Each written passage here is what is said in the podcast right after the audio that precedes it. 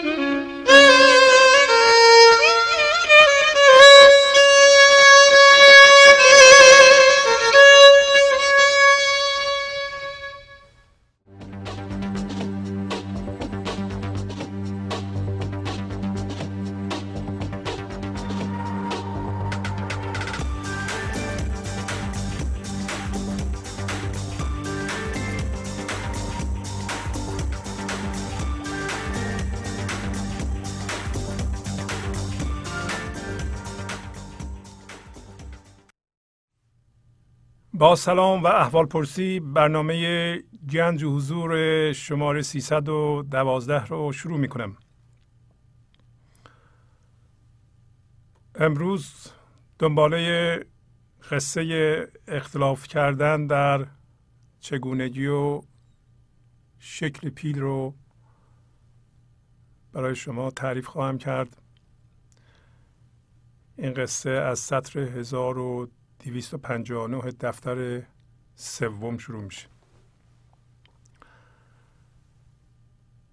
برای اینکه دوستانی که تازه به ما پیوستند ابتدای قصه رو بدونند و همچنین یه قدری خلاصه قصه رو به زبانهای مختلف گفته باشیم، من مجدداً خلاصه آنچه را که تا حالا گفته شده برای شما نقل میکنم. اولیش همین تیتر بود که پیل یا فیل سمبل حقیقت، سمبل خداست، سمبل زندگی است و در واقع تلویحاً مولانا میخواد به ما یادآوری کنه که به وسیله ذهن ما و حسای ما قابل شناسایی نیست. بنابراین اگر انسانها خدا را با حساشون و ذهنشون شناخته اند، این شناسایی حقیقی نبوده، بنابراین لاجرم به اختلاف افتادند. تا زمانی که پیل رو در واقع از طریق تبدیل شدن به هوشیاری پیل نشناسند، به این اختلاف ادامه خواهند داد. پس در شناخت زندگی یا خدا یا اصل خودمون ما فقط میتونیم با زندگی یا پیل همکاری کنیم، به این معنی که ما از جنس فیل بشیم، از جنس هوشیاری حضور بشیم، از جنس اصلمون بشیم. و مولانا اینطوری گفته به ما که ما به عنوان هوشیاری میاییم به این جهان و همین که وارد این جهان میشیم از ثانیه صفر، یعنی از مادر ما متولد میشیم، حسامون رو تکامل میبخشیم و همچنین ذهنمون رو شروع میکنیم با حسامون، مثل دیدن و شنیدن و بویدن، همون 5 تا حس و شناختهای ذهنی، یعنی همونی که میبینیم یا میشنویم میبریم به ذهنمون و قضاوت میکنیم و این قضاوت ها و این شناختها رو که ذهنی هست از دیگران یاد میگیریم و به این ترتیب به این شناسایی یه حس من هم میدیم، یه حس خود میبخشیم و میشیم اون. همین که میشیم اون، این تولید درد میکنه برای ما و منظور از درد اینه که ما از همین چیزی که بافتیم متولد بشیم و تبدیل به هوشیاری خالص بشیم، از جنس زندگی بشیم و از جنس اصل خودمون. بنابراین اون چیزی که می بافیم به وسیله حسامون و ذهنمون یک منی است که از توش باید متولد بشیم. متاسفانه همون من رو ادامه میدیم و باش میمیریم و متولد نمیشیم و این به این علت هست که محیطی که در آن رشد میکنیم حمایتی نیست، عشق توش نیست. به ما هم کسی نمیگه که برای چی اومدی اینجا، و بنابراین برای این اومدیم که یک منی ببافیم و از توش خودمون رو بزاونیم به عنوان هوشیاری. پس وقتی وارد این جهان میشیم، هوشیاری در همون چیزی که مولانا گفت، الان دوباره توضیح میدم، به خواب میره ولی شعور و اینتلیجنس باقی میمونه. کما اینکه میبینید ما توانایی اینو داریم که پیچیده ترین کارها را بدون اینکه هوشیارانه درش دخیل باشیم، مثل سیستم مثلا گردش خون، اداره مغز ما و یا سیستم هضم ما و انواع و اقسام کارهای بدنی رو انجام بدیم بدون اینکه خودمون بدونیم این چجوری انجام میشه. بنابراین این اینتلیجنس شعور در ما هست ولی هوشیاری به خواب رفته، در واقع به خواب همون حسه ها و مخصوصا ذهن رفته. همینطور که ادامه میدیم من این سطرها رو هم به شما نشون میدم تا به این ترتیب که خلاصه توضیح میدم در یادتون بمونه. به ما گفت که پیل که رمز زندگی است در خانه تاریک، اصلا مکانیسم کار و خلقت اینطوریه، در هر باشنده‌ای پیل هست یعنی خدا هست ولی در تاریکی اون موجود با اون ابزارهاش نمیتونه بشناسه. در انسان هم که اولین ابزار توسعه یافته همون حس‌ها و قضاوتش هست، با اون قابل شناسایی نیست، ولی این باشنده که انسان باشه اسمشو گذاشت هندیا آوردن که فیل رو یعنی حقیقت رو یا خدا رو یا زندگی رو به تمام جهان عرضه کنند. ما الان میدونیم که عرضه فیل به جهان از طریق عشق، یعنی قراره که شما از همین چیزی که الان مولانا توضیح میده متولد بشید و تبدیل به یک فضا یکتایی بشید، با زندگی یکی بشید و اون برکت رو در خودتون جاری کنید، در جهان هم پخش کنید. بعد گفت از برای دیدنش مردم بسی، اندران ظلمت همین شد هر کسی، دیدنش با چشم چون ممکن نبود، اندران تاریکیش کف می بسود. اینا رو من میخونم و از شما تقاضا میکنم که برین خودتون بخونید بارها و بارها، برای اینکه این قصه فیل داستان زندگی شماست، داستان قسمت گرفتار شماست، داستان چگونگی رهایی شماست و داستان به شادی و آرامش رسیدن شماست. گفت که مردم در تعداد زیاد وارد اون خانه تاریک می شدند که فیل رو ببینند، یعنی ما وارد به اصطلاح سیستم تاریک بدنی و ذهنی خودمون میشیم. الان با چی نگاه میکنیم؟ با چشمامون، با عقلمون و با گوشامون میشنویم، یعنی با حسامون. میخوایم ببینیم که زندگی رو میتونیم ببینیم ولی زندگی با چشم قابل دید نیست. میگه دیدنش با چشم ممکن نبود، بنابراین در تاریکی همینطوری دست میزدند.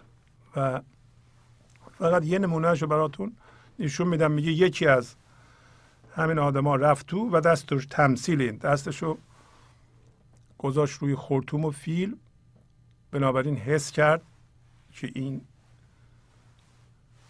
استوانه‌ایه و به ذهنش رجوع کرد و از ذهنش فقط ناودان رو پیدا کرد. گفت این نهاد یا این فیل یا این زندگی یا خدا شبیه ناودانه.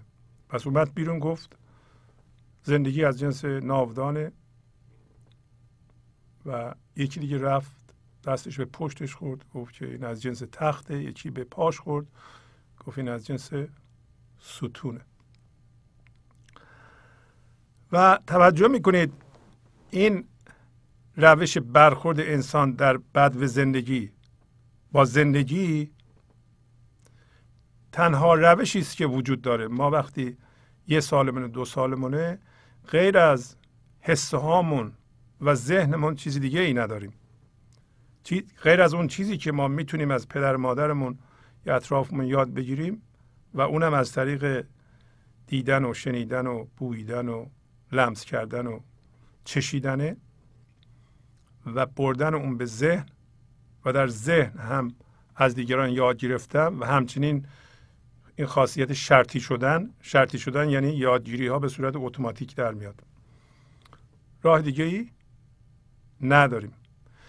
این کار اگر برای شناخت زندگی یا خدا که در واقع ما چاره ای نداریم که جز بریم اونجا خودمون رو بشناسیم، برای اینکه ما از جنس زندگی هستیم میخوایم زندگی کنیم، برای اینکه زندگی کنیم باید زنده بشیم، پس باید برگردیم به سوی زندگی یا برگردیم به اصلمون که از جنس زندگیه.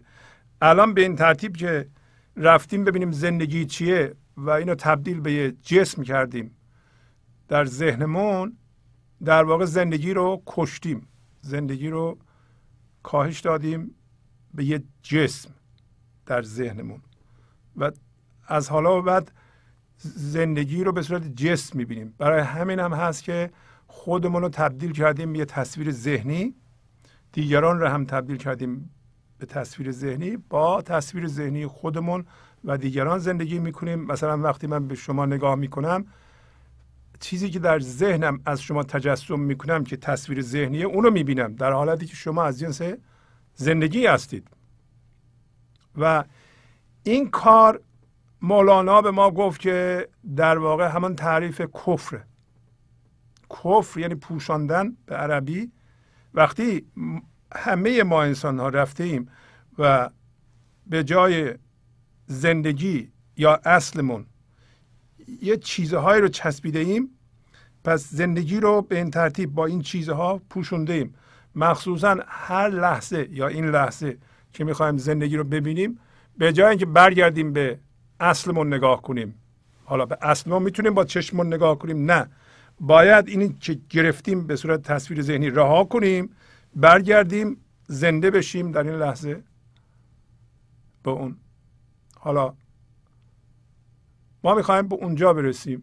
پس بنابراین اصطلاحات شبیه کفر یا جبر که در این قصه به کار میبره به معنی عمومی کسی که این کار کرده و پوشونده، به معنی نیست که شما یکی کافر یکی مسلمونه یکی مسیحیه، نه، اون صحبت ها رو ما نداریم اینجا در این برنامه. در واقع هر کسی که با باورهای دینی هم هویته، اون هم خدا را به یه تصویر ذهنی تبدیل کرده و چون این هوشیاری کدر ذهنی جسمی رو داره، بنابراین از جنس خدا نیست، از جنس اصلش نیست، از جنس جسمه، چون همیشه هوشیاری جسمی داره. این لحظه در ذهنش یه چیزی میپره به عنوان یک فکر، لحظه بعدم همینطور، لحظه بعدم همینطور، پس آگاه هست به یه چیزی همیشه، بنابراین آگاه از خودش که یک هوشیاری بی زمان و بی مکانه و بی فرمه، چون فیل از جنس هوشیاری بی فرمه، خدا از جنس هوشیاری بی فرمه و بی زمانه، نه از جنس ناودان، نه از جنس جسم، در حالی که اول ما اشتباهاً اونطوری دیدیم. حالا میخوایم ببینیم ما کجا میخوایم برسیم با این صحبت ها. در واقع 3 سطر آخر همین قصه رو من برای شما تعریف میکنم تا بدونید که اگر ما از اون چیزی که بافتیم متولد بشیم به کجا خواهیم رسید. به اینجا خواهیم رسید که آخر سر نوح با خدا میگه، نوح هم شما هستید، در واقع هوشیاری خدایی هم شما هستید، در ضمن یکی از اون چیزهایی که مولانا در این قصه میگه همیشه تو به گوش خودت چیزها رو میگی، همیشه خودت به خودت میگی، اینطور چیزی نیست که یکی دیگه به شما میگه. بنابراین همچنین توضیح داده که الان میرسم من دوباره توضیح بدم که همیشه در واقع به نظر میاد تو در خواب میری. وقتی خواب میری از پیش من ذهنی خودت، وقتی میخوابی میریم به اصل خودمون منطبق میشیم در خواب. اگه بتونیم خودش درست خودمون رو از ذهن بکشیم بیرون. گفت به هوشیاری رسیدن هم درست مثل اینه، شما خودتون رو از من ذهنی میکشیم بیرون و زنده میشیم به خودتون و در این صورت همیشه به زندگی نگاه میکنید و باش زنده میشید و از زندگی خلاقانه فکرتون و عملتون رو خلق میکنید. همینو میگه ننگرم کس را و گرهم بنگرم، او بهانه باشد و تو منظرم. نوح داره با خدا صحبت میکنه، شما دارین با زندگی صحبت میکنین، فرق نمیکنه. میگه هیچ کس رو من نگاه نمی کنم، هیچ چیز رو نگاه نمی کنم. یعنی ذهنمون که الان یه چیز بیرونی رو نشون میده، ما به اون نگاه نمی کنیم. داره میگه بلکه به چی نگاه می کنیم؟ به اون کسی که زنده شدیم. اون کس نیست، فقط هوشیاری بی فرمه. ننگرم کس را و گر هم بنگرم، او بهانه باشد و تو منظرم. او بهانه است ولی من به تو نگاه میکنم ببینم از تو چه حکمی در میاد، چه عقلی در میاد، چه خردی در میاد. من چشممو از روی تو بر نمیدارم، نه این چشم. یعنی من تبدیل به هوشیاری حضور شدم، اونجا رو ترک نمی کنم. اگر دیدم دارم میرم بیرون دوباره بر میگردم. بعد میگه عاشق صنع تو هم در شکر و صبر، عاشق مصنوع کی باشم تو جبر. جبر یعنی کسی که همون کار کرده، رفته پوشونده اصلش رو. توضیح دادم. میگه من الان در این لحظه چشمم به توست، نه این چشم، در واقع از جنس تو هستم و عاشق آفریدگاری تو هستم. میخوام ببینم تو این لحظه بسته به نیاز این لحظه چی میآفرینی. چی میآفرینه؟ زندگی، خدا، اصل شما، فضای پذیرش این لحظه، فضای همه امکانات در این لحظه که شما هستید، با اون عجیب شدید و اون فضای یکتایی شما با زندگی هم هست. از اون چی در میاد؟ نه اون پوست من ذهنی که ما اول رفتیم درست کردیم. بعد میگه من اگر اتفاق بد بیفته، اتفاق خوب بیفته، یعنی ذهنم اتفاق الان رو بد برآورد میکنه یا خوب، مهم نیست، بلکه من همش حواسم و تمرکزم روی توست، نه به اتفاق. عاشق مصنوع نیستم. جبر اون کسی که اصلشو پوشونده، خدا را پوشونده، یا کافر، یا همه ماها تقریبا 96-7% کل جمعیت کره زمین صرف نظر از دین و مذهب اونها، اینا پوشوندند اصلشونو. بنابراین همش با یه تصویر ذهنی صحبت میکنند. بنابراین هر لحظه یه چیزی رو میبینند، هر لحظه مصنوع میبینند، هر لحظه اتفاق رو میبینند. من دیگه عاشق مصنوع مثل کافران نمیشم. در مفهوم کافر اشتباه نکنیم. میگه بعد عاشق صنع خدا بافر بود، عاشق مصنوع کافر بود. میگه عاشق آفریدگاری خدا فر ایزدی باشه. فر ایزدی چیه؟ شما وقتی الان از جنس معشوق هستید، از شما هوشیاری حضور، برکت زندگی، فر ایزدی اسمشه، میریزه به فکرهای شما، باردار میکنه اونا رو، میریزه به اعمال شما، باردار میکنه اونا رو. در نتیجه هرچی در بیرون میآفرینید سامان داره، نظم داره، درد نداره. فکرهای شما دردآور نیست دیگه. اعمال شما نه به شما درد میده نه به دیگران. چیزی که شما در بیرون میسازید نه به شما درد خواهد داد نه به دیگران. اینی که میگه بافر بود، عاشق صنع خدا بافر بود، عاشق مصنوع او بافر نمیشه. اگر شما عاشق مصنوع باشید، عاشق آفریده باشید، عاشق چیزهای ساخته شده باشید، بنابراین به ذهنتون نگاه میکنید. هنوز اون پوسته رو ادامه میدید. مطلب دیگه که از دیوان شمس براتون میخونم و خیلی جالبه و مربوط به موضوعه اینه که وقتی شما وارد این پوسته میشید از طریق حواس و قضاوت هامون وارد زندان میشید، ولی مولانا میگه که از زبان زندگی، از زبان ما که از جنس زندگی هستیم در ذهن، از زبان خدا، فرق نمیکنه، اصل شما با خدا یک. ز زندان خلق را آزاد کردم، روان عاشقان را شاد کردم، دهان اژدها را بردریدم، طریق عشق را آباد کردم، ز آبی من جهانی برتنیدم، پسانگه آب را پرباد کردم، ببستم نقشه ها بر آب کان را، نه بر عاج و نه بر شمشاد کردم، ز شادی نقش خود جام می دراند، که من نقش خودش میعاد کردم. این غزل رو قبلا به تفصیل تفسیر کردیم. خلاصه‌اش اینه، میگه که از زبان زندگی در واقع انسان‌ها از زندان رها شدند، زندان من ذهنی، زندان منیتشون، زندان اون چیزی که ما خودمون میتنیم و توش میریم.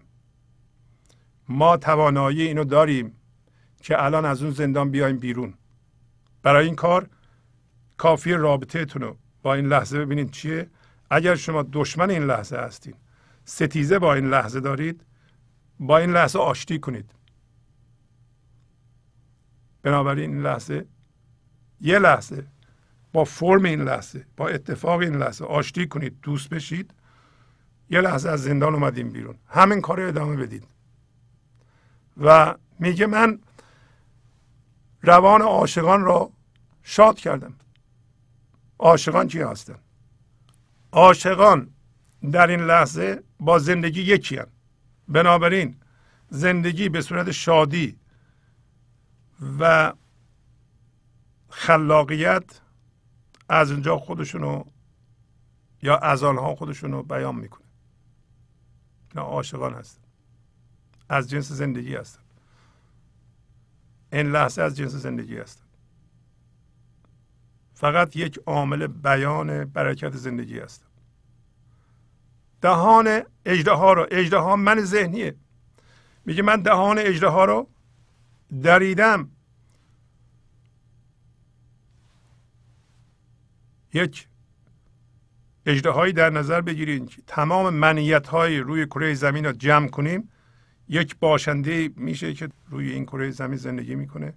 در ذهن انسان‌ها اژدهاست. اژدهای کوچولو هم در سر ما زندگی میکنه.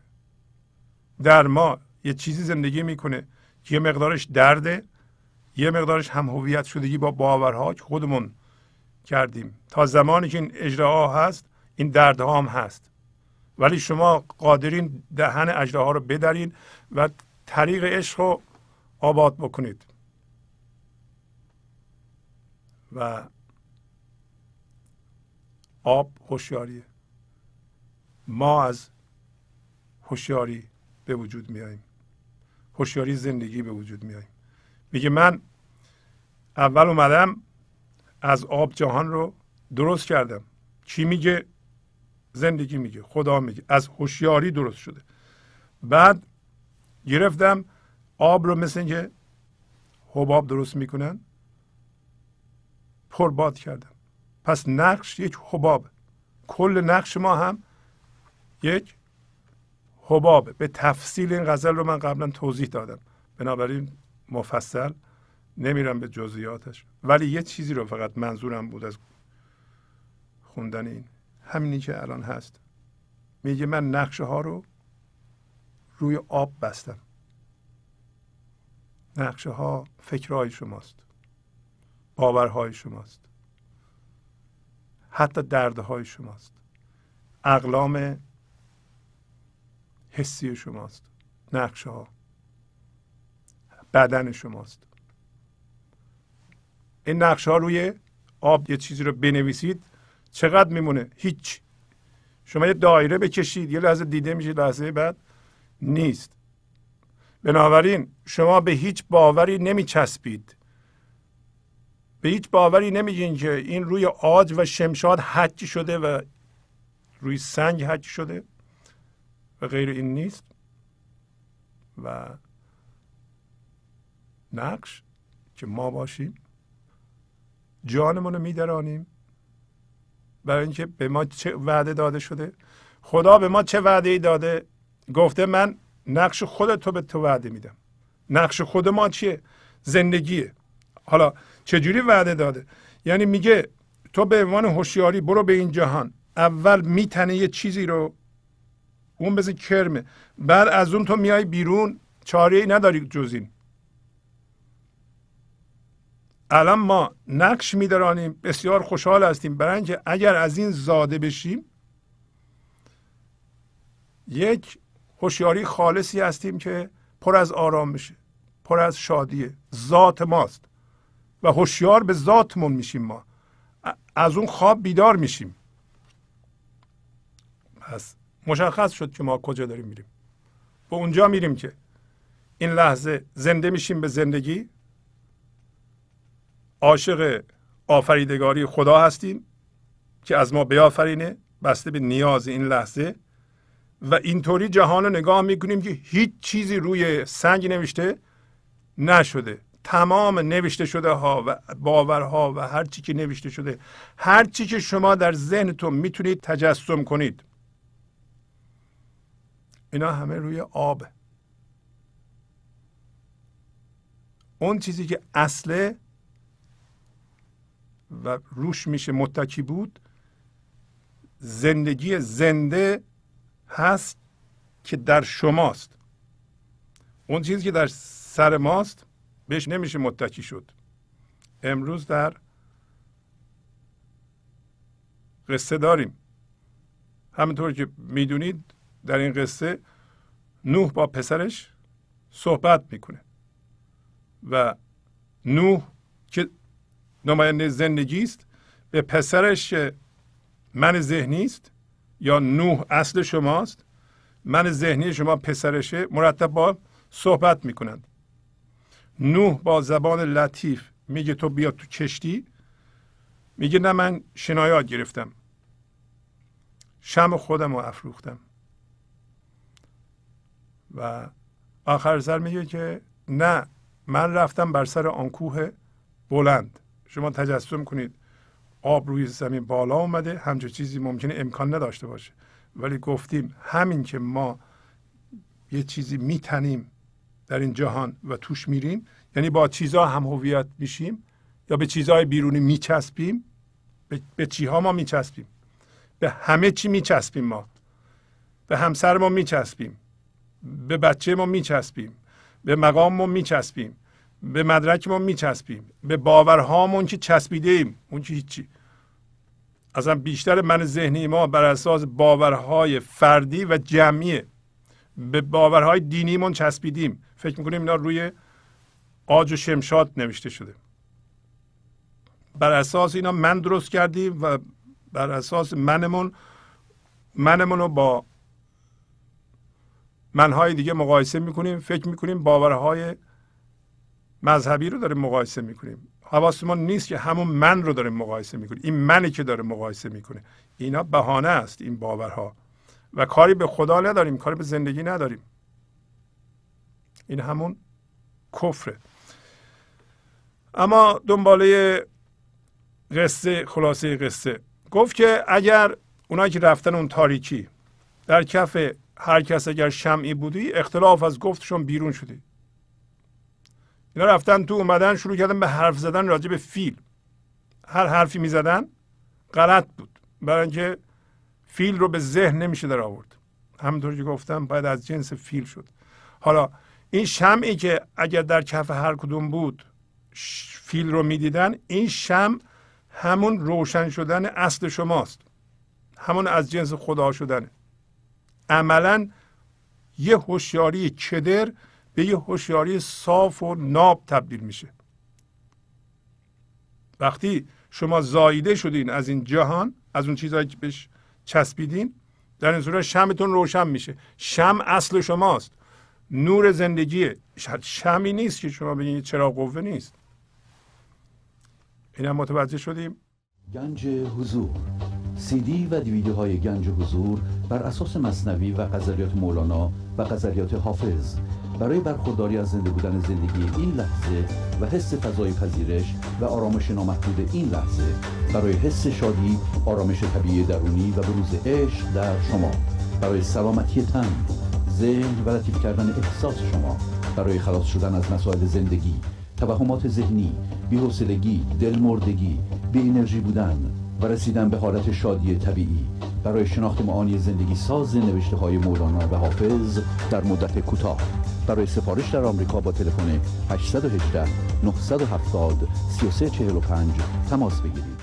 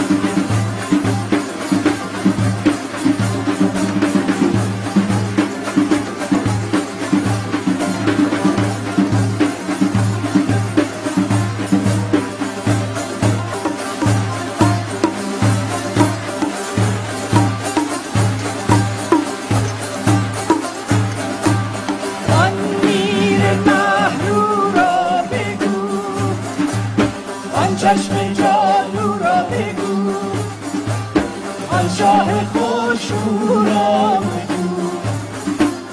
مقصد سلامت می کنم، مقصد سلامت می کنم، مقصد سلامت می کنم، مقصد سلامت می کنم.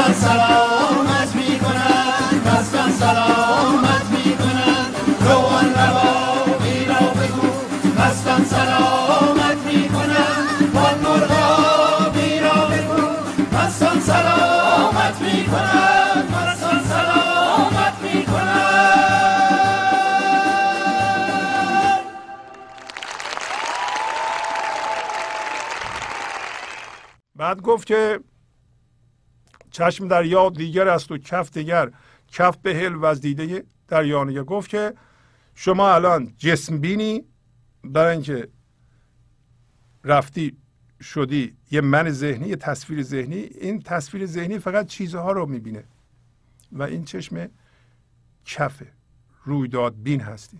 از این باید متولد بشی، تبدیل به دریا بشی و بنابراین با چشم دریا ببینید. دریا رمز زندگی بود، رمز اصل شما بود و این کار رو ما انجام دادیم. چی انجام دادیم؟ از طریق گفتن و شنیدن و بویدن و بردن نتیجه اون به ذهن، زندگی رو تقلیل دادیم به جسم و این کار رو ادامه دادیم. این کار یه مومنتوم پیدا کرده، این مقدار حرکت پیدا کرده. با سرعت این کار رو میکنیم و الان هم که میبینید در ذهنمون هر لحظه یه فکری میپره.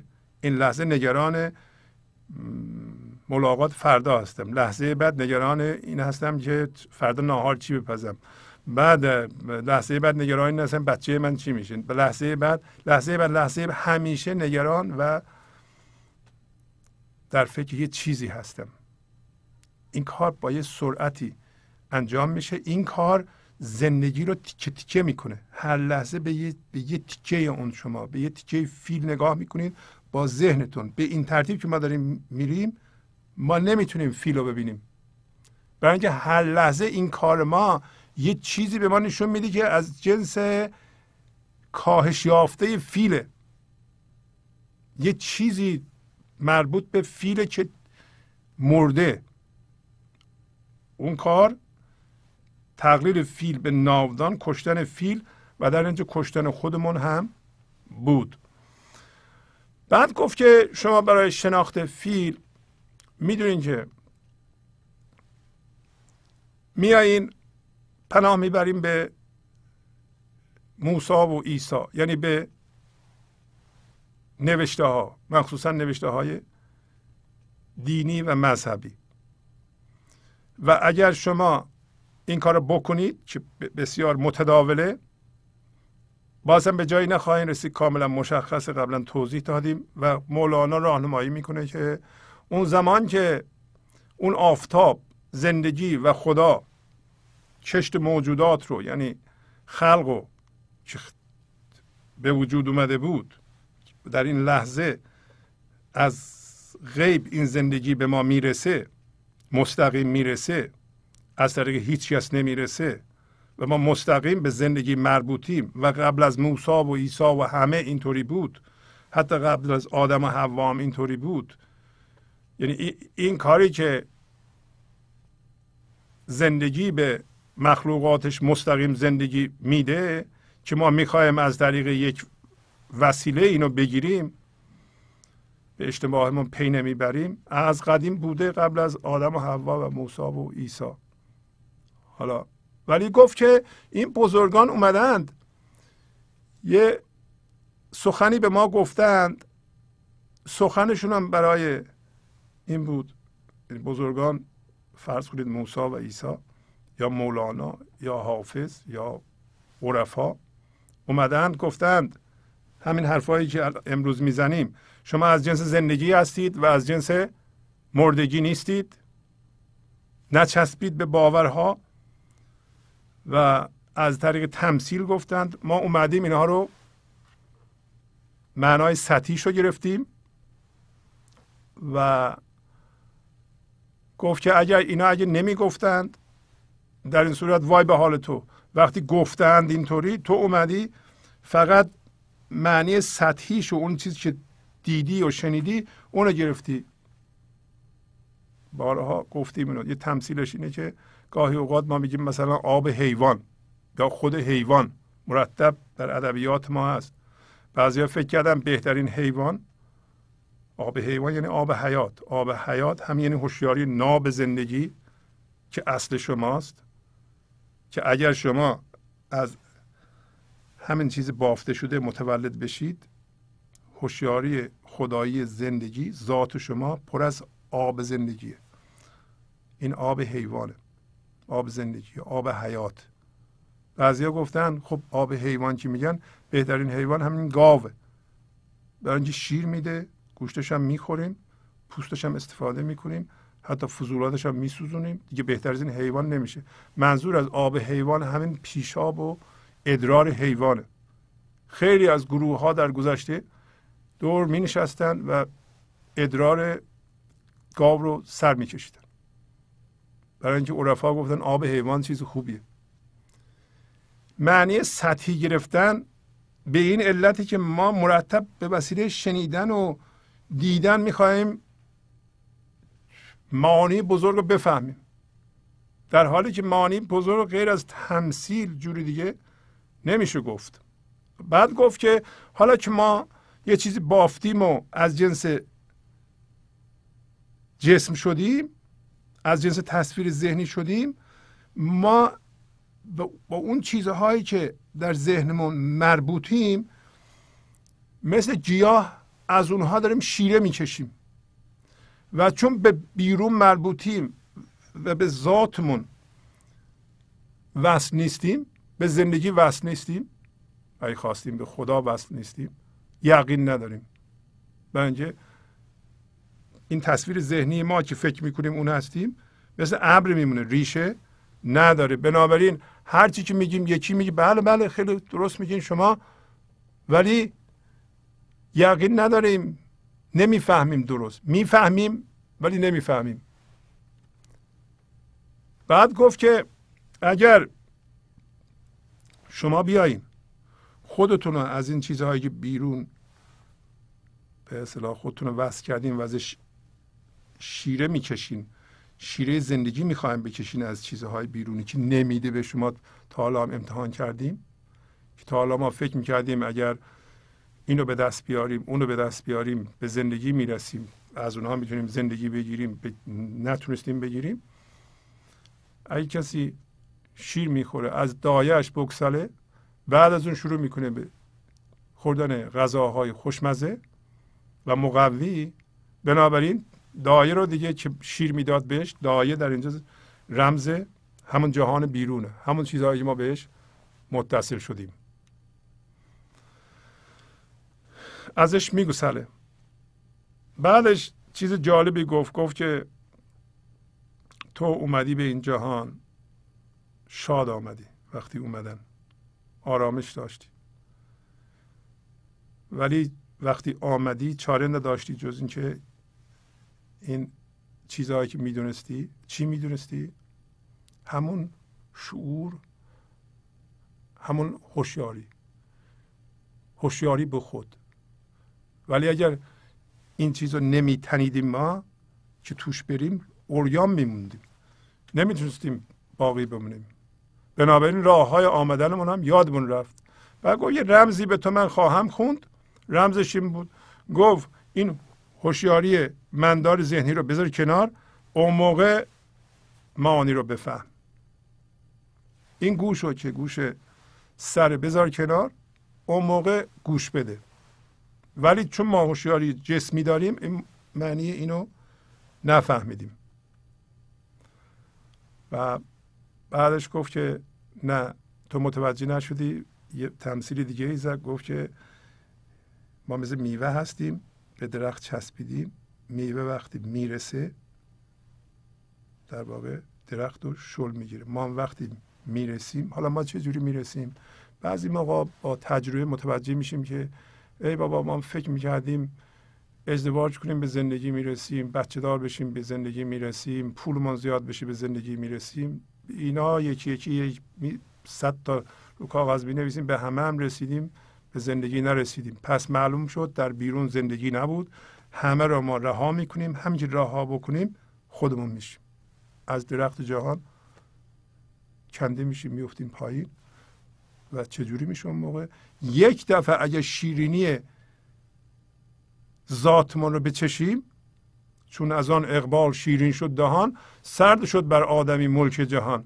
بعد گفت این قضیه سخت گیری و سخت گرفتن، الان به شما یه چیزی بگند راجب باورتون بدتون بیاد برای اینکه سختون رو گرفتید. روش زندگی شما بهترین روش زندگی. اگه بگن نه اینطوری هم راه زندگی، اونطوری هم مردم زندگی میکنن میمیرن میرم، یا نه اون خوب نیست. باورهای سیاسی، دینی، علمی شما چسبیدیم به اونا، سخت گیریه. تعصب یعنی پیش داوری، یعنی هم از قبل اون قضاوت ها رو کردیم، اونجا هنوز با خودمون داریم به صورت شرطی شدگی. حتی بعضی موقع قضاوت میکنیم نمیدونیم چه قضاوت میکنیم. اتوماتیک شده این پیش داوری ها، این تعصبات. میگه این خامیه. منظورم از خامی سخت گرفتن یه چیزی، همون به چیزهایی که چسبیدیم در بیرون سخت، و پیش داوری ها این سبب مقاومت به زندگی میشه، مقاومت به اتفاق این لحظه میشه. این دوتا چیز وقتی شما به اتفاق این لحظه مقاومت کنید، برکت از زندگیتون میره، اتفاقات بد میفته. نمیتونین شما در بیرون سامان ایجاد کنید. اگر در این لحظه مقابل اتفاق این لحظه وایستادید، در واقع جلوی زندگی رو گرفتید. اگر با اتفاق این لحظه ستیزه میکنید، این لحظه چون زندگی است، با زندگی ستیزه میکنید. و تا موقعی که به این کار ادامه میدید، جنین هستید داخل رحم دنیا، و در این صورت کارتون خون آشامیه، یعنی باید درد بکشید که ما میکشیم. پس کار ما در این جلسه زاییده شدن از جهان، زاییده شدن از غمها و غصه ها، برای کردن پیش داوری ها و سخت نگرفتن. به خودتون نگاه کنید، چقدر روا می‌دارین دیگران هر جور میخوان کاراشون انجام بدن. چقدر روا می‌دارین شما بچه هاتون اونطور که میخوان زندگی کنن. چقدر روا می‌دارین همسرتون آزاد باشه و هر کاری که خوشش میاد بکنه، هر و چقدر آزادی میدین. حالا این آزادی دادن حقیقتا دیگران که ننشستن ما بگیم چیکار کنم، ولی وقتی ما نگاه میکنیم در درون، آیا این فضا هست که روا میداریم همطوری نگاه میکنیم لذت میبریم که دیگران کارهاشون اونطوری انجام میدن، یا نه این چرا این حرفو میزنه، اون چرا اون حرفو میزنه، اون چرا اون حرفو میزنه، اون چرا اون کارو میکنه. این همون خامیه. تا زمانی که اینطوری هستیم کارمون خوناشامیه. و گفت بدون من روح القدس به تو میگه، روح بزرگ جهان به تو میگه. بعد گفت نه اینطوری نیست، تو به گوش خودت میگی اینو، نه من میگم نه غیر من میگه، و من و تو یکی هستیم. ببینید چقدر زیباست. پس یکی از نتایجی که از این قصه میگیریم اینه که ما همیشه به گوش خودمون میگیم. ما وقتی اصل خودمون شدیم، خلاقیت از ذات ما بلند میشه. ذات ما خلاقه.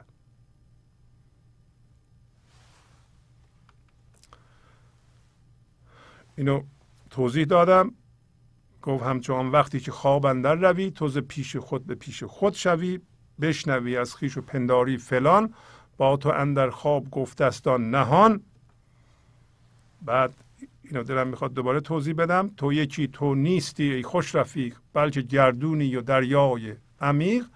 آن توی زفتت که آن 900 تو است، قلزم است و قرارگاه 100 تو است. خود چه جایه حد بیداریست و خواب، دم مزن والله اعلم بالصواب. پس اینطوری متوجه میشیم وقتی به خودمان نگاه میکنیم. این توی کوچولو که ما در ذهنمان درست کردیم که اینقدر پول دارم، اینا بچه هامه، اینا دوست هم هستند، اینم کارمه، اینم تحصیلاتمه، اینم موفقیت های منه، این چیزها رو به وجود آوردم، این منم. نه، میگه این نیستی تو ای خوش رفیق.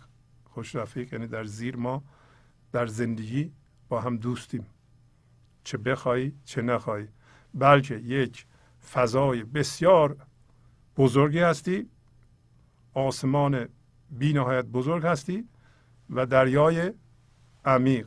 و اون توی بزرگ تو یعنی این آسمان بزرگ که تو هستی. پس معلوم میشه ما اگر الان از پیش خودمون که من ذهنیه که جهان رو به ما نشون میده، ما هم سفت چسبیدیم. اگر یکی یکی این لوله ها رو که از شیره میکشیم ببریم، ما زایده بشیم، از زندگی تغذیه کنیم، یک فضای بی نهایت بزرگی میشیم که این دریایی است و غرقگاه 100 تا این توی کوچولو. من تقاضا میکنم اینا رو خودتون با استفاده از تفسیر مثنوی به قلم استاد کریم زمانی بریم بخونید و اینقدر بخونید که تمام این قصه را در عرض نیم ساعت بتونید از حفظ برای خودتون بخونید. اون موقع قصه در شما باز میشه، هم اصلتون رو میبینید هم گرفتاریاتون. بعد میبینید گرفتاریاتون تماما مصنوعیه، بی خوده، وجود نداره است. گرفتاری های شما وجود دارن برای اینکه این بند ناف جهان رو شما نمیبرید. ببرید خواهید دید که یک من زفت پیدا میکنید، بزرگ پیدا میکنید که این غرقگاه این منهای کوچولوی ماست. اگر تبدیل به اون بشین دیگه من درست نمیکنین. هر منی که درست کنید، کمان که نوح آخر سر میگه هر زمانم غرقه میکنم من خوشم، حکم تو جان است چون جان میکشم. این لحظه من یک عامل خلاق هستم ولی استعداد من درست کردنم دارم. اگه درست کردم منو غرق کن. من ما غرق بشه، ما تبدیل به این من زفت میشیم، یعنی بزرگ میشیم، یعنی دریا میشیم. بعد گفت که این حرفا رو زدیم، صحبت خواب کردیم، اینکه شما از منتون دست میکشیم میریم میخوابید خواب معمولی. این کاری که ما میگیم الان متولد شدن از جهان و تبدیل به این دریای بزرگ شدن یا آسمان بزرگ شدن، حد بیداری و خواب نیست. تو دم مزن تا زندگی از طریق تو صحبت بکنه، برای اینکه زندگی والله اعلم به ثواب، یعنی خدا به ثواب بیان نیک داناتره. بذار عقل خدایی پیدا بکنیم. بعد گفت که اگر دم نزنی روح برای تو دم میزنه، زندگی از طریق تو صحبت میکنه. و الان که کشتی نوح سمبل فضای پذیرش این لحظه هست، فضای یکتایی این لحظه هست، تو برو اون تو و در حالی که این هست با من ذهنیت شنا نکن. بعد مثل کنعان که آشنا میکرد، کنعان آشنا میکرد، کنعان پسر نوح بود. دوباره به طور خلاصه فرض کنید که زمان نوح یک طوفان بزرگی شده، سیل اومده، آب روی زمین رو گرفته و نوح در کشتی پسرش که داره شنا میکنه میگه بیا توی کشتی. ایراد فیزیکی به این نگیرید، تمثیل این. گفتیم کشتی نوح فضای پذیرش این لحظه هست و طوفان نوح در واقع طوفان حوادثی است که اگر با چیزها هم هویت بشی در زندگی شما برپا میشه. طوفان نوح در جهان هم برپا میشه، برای اینکه همه ما من داریم و چسبیدیم به چیزها و هرچه هم هویت بیشتر میشیم با چیزها، طوفان در زندگی ما زیادتر خواهد شد. اینکه ما فلان مرض رو گرفتیم که مرض بدیه، طوفان نوحه. اینه که مقدار زیادی از ثروتمون از دست دادیم، طوفان نوحه. طلاق ما طوفان نوحه. اینکه ما اینقدر گرفتاریم در زندگی و نمیدونیم چرا گرفتاریم و دیپرسیم، طوفان نوحه. سمبولیک، همچون چیزی نمیشه که آب بیاد روی کره زمین رو بگیره. سمبولیک داریم صحبت میکنیم. بعد نوح زندگی در این لحظه به ما میگه که بیا در کشتی بابا بشین. ای بیا در کشتی بابا نشین تا نگردی غرق طوفان این مهین. گفت نه، من آشنا آموختم، من به جز شمع تو شمع افروختم. هین مکن که موج طوفان بلاست، دست و پا و آشنا امروز لاست. و از پدر ما زندگی در این لحظه، اصل ما، به ما میگه بیا در فضای یکتایی این لحظه، بیا این لحظه با زندگی ستیزه نکن، موازی باش با زندگی، این لحظه تسلیم باش، آشتی کن با این لحظه. آشتی این لحظه یعنی پذیرش فرم این لحظه، اتفاق این لحظه. بیا تو کشتی که ای طفلی، ای بیچاره، غرق طوفان نشی. ما چی میگیم؟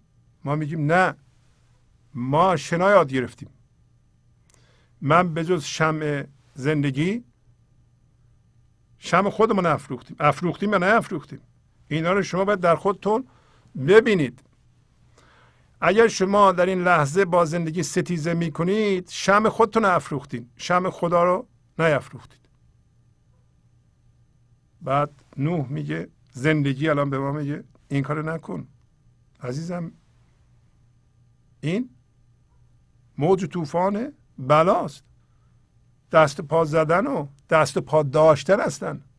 این که ما میگیم ما میدونیم از طریق این علممون، نه که علمو بندازیم دور، از طریق یادگیری های فرهنگیمون، اون چیزی که در گذشته یاد گرفتم من میتونم مسائلمو حل کنم و باید حل کنم، نشون میدم حل، این منه.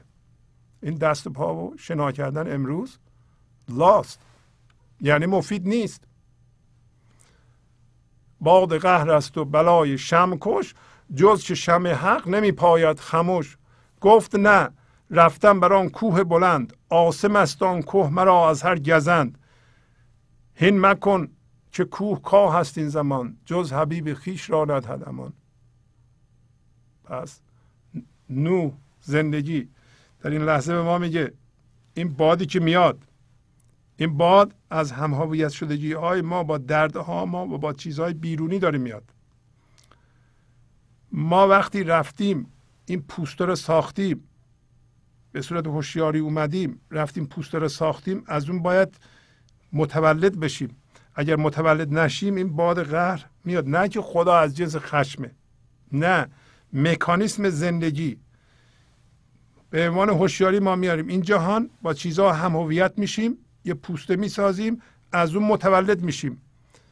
وقتی اومدیم به این جهان این پوسته رو ساختیم، اینتلیجنس مونده، هوشیاری به خواب رفته. هوشیاری باید از خواب فکر بیدار بشه، بیدار نشه مرتب اذیتش میکنن. بیدار نشه، اگه ما هم تو در خواب فکر در خواب درد بمونیم باد قهر میاد. و این بلای شم کشه، هر چیزی شم افروخته میگه من شم من اومده که اونو خاموش کنه که چی بشه، تا زندگی شمشو از طریق شما بیفروزه در این فضای یکتایی، تا خودشو از شما بیان کنه. از هم فلسفه آمدن ما اینه که همون اول خوندم، ما بیاییم بریم به خواب، از خواب بیدار بشیم، هوشیار بشیم، هوشیاری تا زندگی خلاقیتشو از ما بیان کنه، خردشو از ما بیان کنه، زیباییشو از ما بیان کنه، عشقو از طریق ما بیان کنه، برکتو به جهان پخش کنه که همه بگیرند، انسانهای دیگه بگیرند، باشندگان دیگه مثل نباتات، مثل جانوران، مثل جمادات، اونا هم بگیرند. هر کسی که شمع خودشو افروخته باید کشته بشه، جز شمع حق، جز شمع زندگی که وقتی شما بیدار میشین مثل مشعل دست شماست، اون غیر از اون چیزی نمیمونه. حالا کنعان میگه نه، ما میگیم نه، این رفتن سر کوه بلند و بر اون کوه بلند رو در خودتون بگیرین، از خودتون بپرسی کوه بلند من که الان تسلیم زندگی نیستم چیه؟ من توی درد و طوفان شنا میکنم و زندگی این لحظه با لطافت به من میگه بیا تسلیم بشو، بپذیر این لحظه رو، بیا این تو این کشتی. من میگم نه، من دارم میرم سر اون کوه بلند. اون کوه بلند علمه برای شما، باورهای دینیه، مقام شماست، پول شماست، فامیل شماست، بچه های شماست، پدر مادر شماست. چیه که شما در بیرون میخوایم برین سر اون کوه بلند و سوار کشتی نوح نشین. کشتی نوح خود این فضای پذیرش این لحظه است. و کنعان میگه عاصم است آن کوه مرا از هر گزند. اون کوه چیه که شما به سمتش میریم فکر میکنیم شما رو محافظت میکنه از هر بلا که نکرده تا حالا. و الان زندگی به ما میگه نکن این کارو، برای اینکه اون چیزی که فکر میکنی تو رو نجات میده مثل کاهه. اونو که شما کوه میبینید کاه این لحظه. و غیر از کسی که از این بافت متولد شده و از جنس زندگی شده، به هیچ کسی دیگه امان نمیده این طوفان. پس از چند دقیقه برنامه گنج حضور رو ادامه خواهم داد. گنج حضور CD و DVD های گنج حضور بر اساس مثنوی و غزلیات مولانا و غزلیات حافظ برای برخورداری از زنده بودن زندگی این لحظه و حس فضای پذیرش و آرامش نامحدود این لحظه، برای حس شادی، آرامش طبیعی درونی و بروز عشق در شما، برای سلامتی تن، ذهن و لطیف کردن احساس شما، برای خلاص شدن از مسائل زندگی، توهمات ذهنی، بی‌حوصلگی، دلمردگی، بی انرژی بودن و رسیدن به حالت شادی طبیعی، برای شناخت معانی زندگی ساز نوشته های مولانا و حافظ در مدت کوتاه. برای سفارش در آمریکا با تلفن 818 970 3345 تماس بگیرید.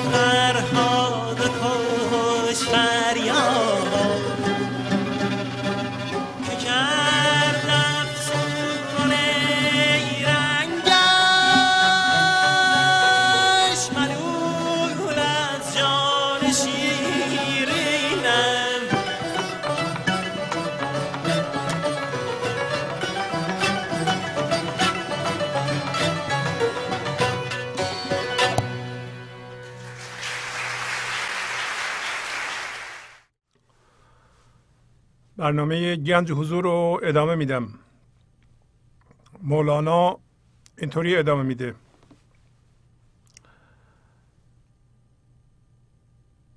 که وقتی زندگی در این لحظه ما رو دعوت میکنه به عجین شدن و یکتا شدن با او و سوار کشتی آزادی و رهایی شدن و از این غم و غصه ها رهایی پیدا کردن، ولی ما ناز میکنیم. یعنی این مقاومت ما رو اسمشو میذاره ناز. و از زبان نوح به پسرش که داره شنا میکنه به سمت اون کوه بلندی که در ذهنش هست میره، که از شما هم خواهش کردم ببینید کوههای بلند شما کدوما هستند که شما اونا رو صفر گرفته اید و به سمتش پناه میبرید، ولی وارد کشتی رهایی دهنده زندگی در این لحظه نمیشید، که انشالله پیدا بکنید و مصنوعی بودن و بی اثر بودن اون کوهها رو هم متوجه بشید. در ادامه بیان این موضوع میگه که لم یلد لم یولد است و از قدم نه پدر دارد نه فرزند و نه عم. یعنی این خداییت شما، این ذات شما که از جنس زندگی است، نه زاده شده نه میزاد. بنابراین با هیچ چیز قاطی نمیشه. حالا ما چیکار داریم میکنیم؟ ما میخوایم با همه چی قاطیش کنیم. ما به عنوان زندگی که از جنس زندگی هستیم چسبیدیم به چیزها. فرض کنید یه تیکه طلای خالص دارید، اینو هی شما میخواید با خاک و گل و اینا قاطی کنید، خب نمیشه. ذات شما هوشیاری از جنس زندگی، هوشیاری بی زمان، بی فرم، از جنس آرامش، از جنس شادی. شما قاطی میکنید با غصه، با نگرانی، با چه کنم، با دردهای گذشته. کار نمیکنه. از اول از ذات این خداییت شما نه میزاد نه زاده میشه. بنابراین نه پدر داره نه فرزند داره و نه عمو داره. و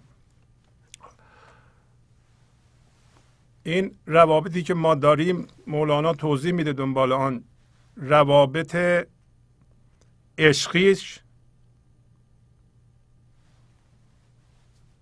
سالم حقیقیه.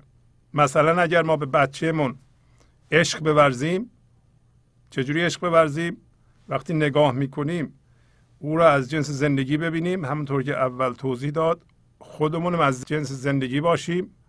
بنابراین این زندگی رواداش داره، او را در یه فضای همه امکانات میبینیم و او را یه عامل خلاق میبینیم و داریم کمک میکنیم، نه مجبورش میکنیم، نه سایه شوممون انداختیم روش، بلکه بدون کنترل فقط ساپورتش میکنیم که خلاق بشه، به ریشش وصل بشه، به زندگی وصل بشه، به خدا وصل بشه. نه باورامون رو تحمیل میکنیم. تحمیل باور و منحرف کردن بچه به باورهایی که ما خودمون چسبیدیم بهش، و چه خیری ما دیدیم که اونم مجبور بکنیم به این چیزها. به جای حمایت کردن عشقی ما اینطور کنترل میکنیم. حالیمون نیست که ذات او قاطی نمیشه با چیزی. ذات داره بچه، مثل ما هم داریم. همینو اگه بخونیم که با پدر و مادر، با بچه، با دوست، با دشمن، ظاهرا همه با عشق ما رابطه برقرار میکنیم. یعنی به هر کی نگاه میکنیم چون از جنس زندگی هستیم در اونا زندگی میبینیم. این چیزهای سطحی از بین میره. روابط نداریم ما. یک رابطه داریم، اونم رابطه عشقیه. فقط در جهان بین انسان ها فقط این رابطه هست. اون رابطه هم رابطه خدا با خداست. خدا خودش رو دوست داره و عاشق خودشه. بنابراین خداییت ما هم عاشق خودش. اگر ما از جنس زندگی بشیم، ما خودمون دوست داریم، به خودمون عشق می‌ورزیم، به خودمون مهر می‌ورزیم. اگر از جنس من ذهنی بشیم، به خودمون مهر نمی‌ورزیم. اگر به خودمون مهر نورزیم، به دیگران هم نمیتونیم مهر بورزیم. یک اصل جا افتاده روانشناسی میگه که ما به دیگران حتی اکثر به اندازه‌ای که به خودمون احترام میذاریم میتونیم احترام بذاریم. ما به دیگران به اندازه‌ای که خودمون آزاد میدونیم میتونیم آزادی قائل بشیم. ما به دیگران به اندازه‌ای که به خودمون عشق می‌ورزیم میتونیم عشق بورزیم یا مهر بورزیم. اگر نمیتونیم به خودمون مهر بورزیم، به دیگران هم نمیتونیم مهر بورزیم. برخی از ما هیچ مهر نمی‌ورزیم به خودمون. خودمون از گرسنگی عشقی داریم میمیریم. میخوایم جهان رو آباد کنیم، به همه عشق بدیم. فکر میکنیم ذلیل کردن خودمون یعنی عشق دادن به دیگران. این همچین چیزی نمیشه. به هر صورت خداییت شما، ذات شما که منشأ زندگی و رابطه با خودتون و خداست، تماما از جنس آرامش و شادیه و از چیزی زاده نمیشه و هست همینطور به چیزی مربوط نمیشه. این به شما قدرت میده که بدون اینکه این همه شبکه روابط که ما چسبیده ایم این مصنوعیه و یه دفعه بیدار بشید. و مولانا این موضوع رو توضیح میده، میگه که این به اصطلاح زندگی ناز فرزندان کجا خواهد کشید، ناز بابایان کجا خواهد شنید. نیستم مولود پیرا کم به ناز، نیستم والد جوانا کم گراز. از هر طبقه هستی ناز نکن بی خودی. زندگی تنها چیزی که براش مهمه اینه که آیا ما از این من مصنوعی خودمون رو میزاونیم که از جنس زندگی بشیم که شادیشو و آرامیشو به ما بده و خردشو در جهان پخش کنه به وسیله ما، یا نه زندگی براش مهم نیست. استاک مارکت کرش کرده، قیمت استاک شما رو آورده پایین، قیمت خونه شما پایین اومده، شما با بچه‌تون دعوا کردید، شما طلاق گرفتید، شوهر شما به شما ظلم کرده.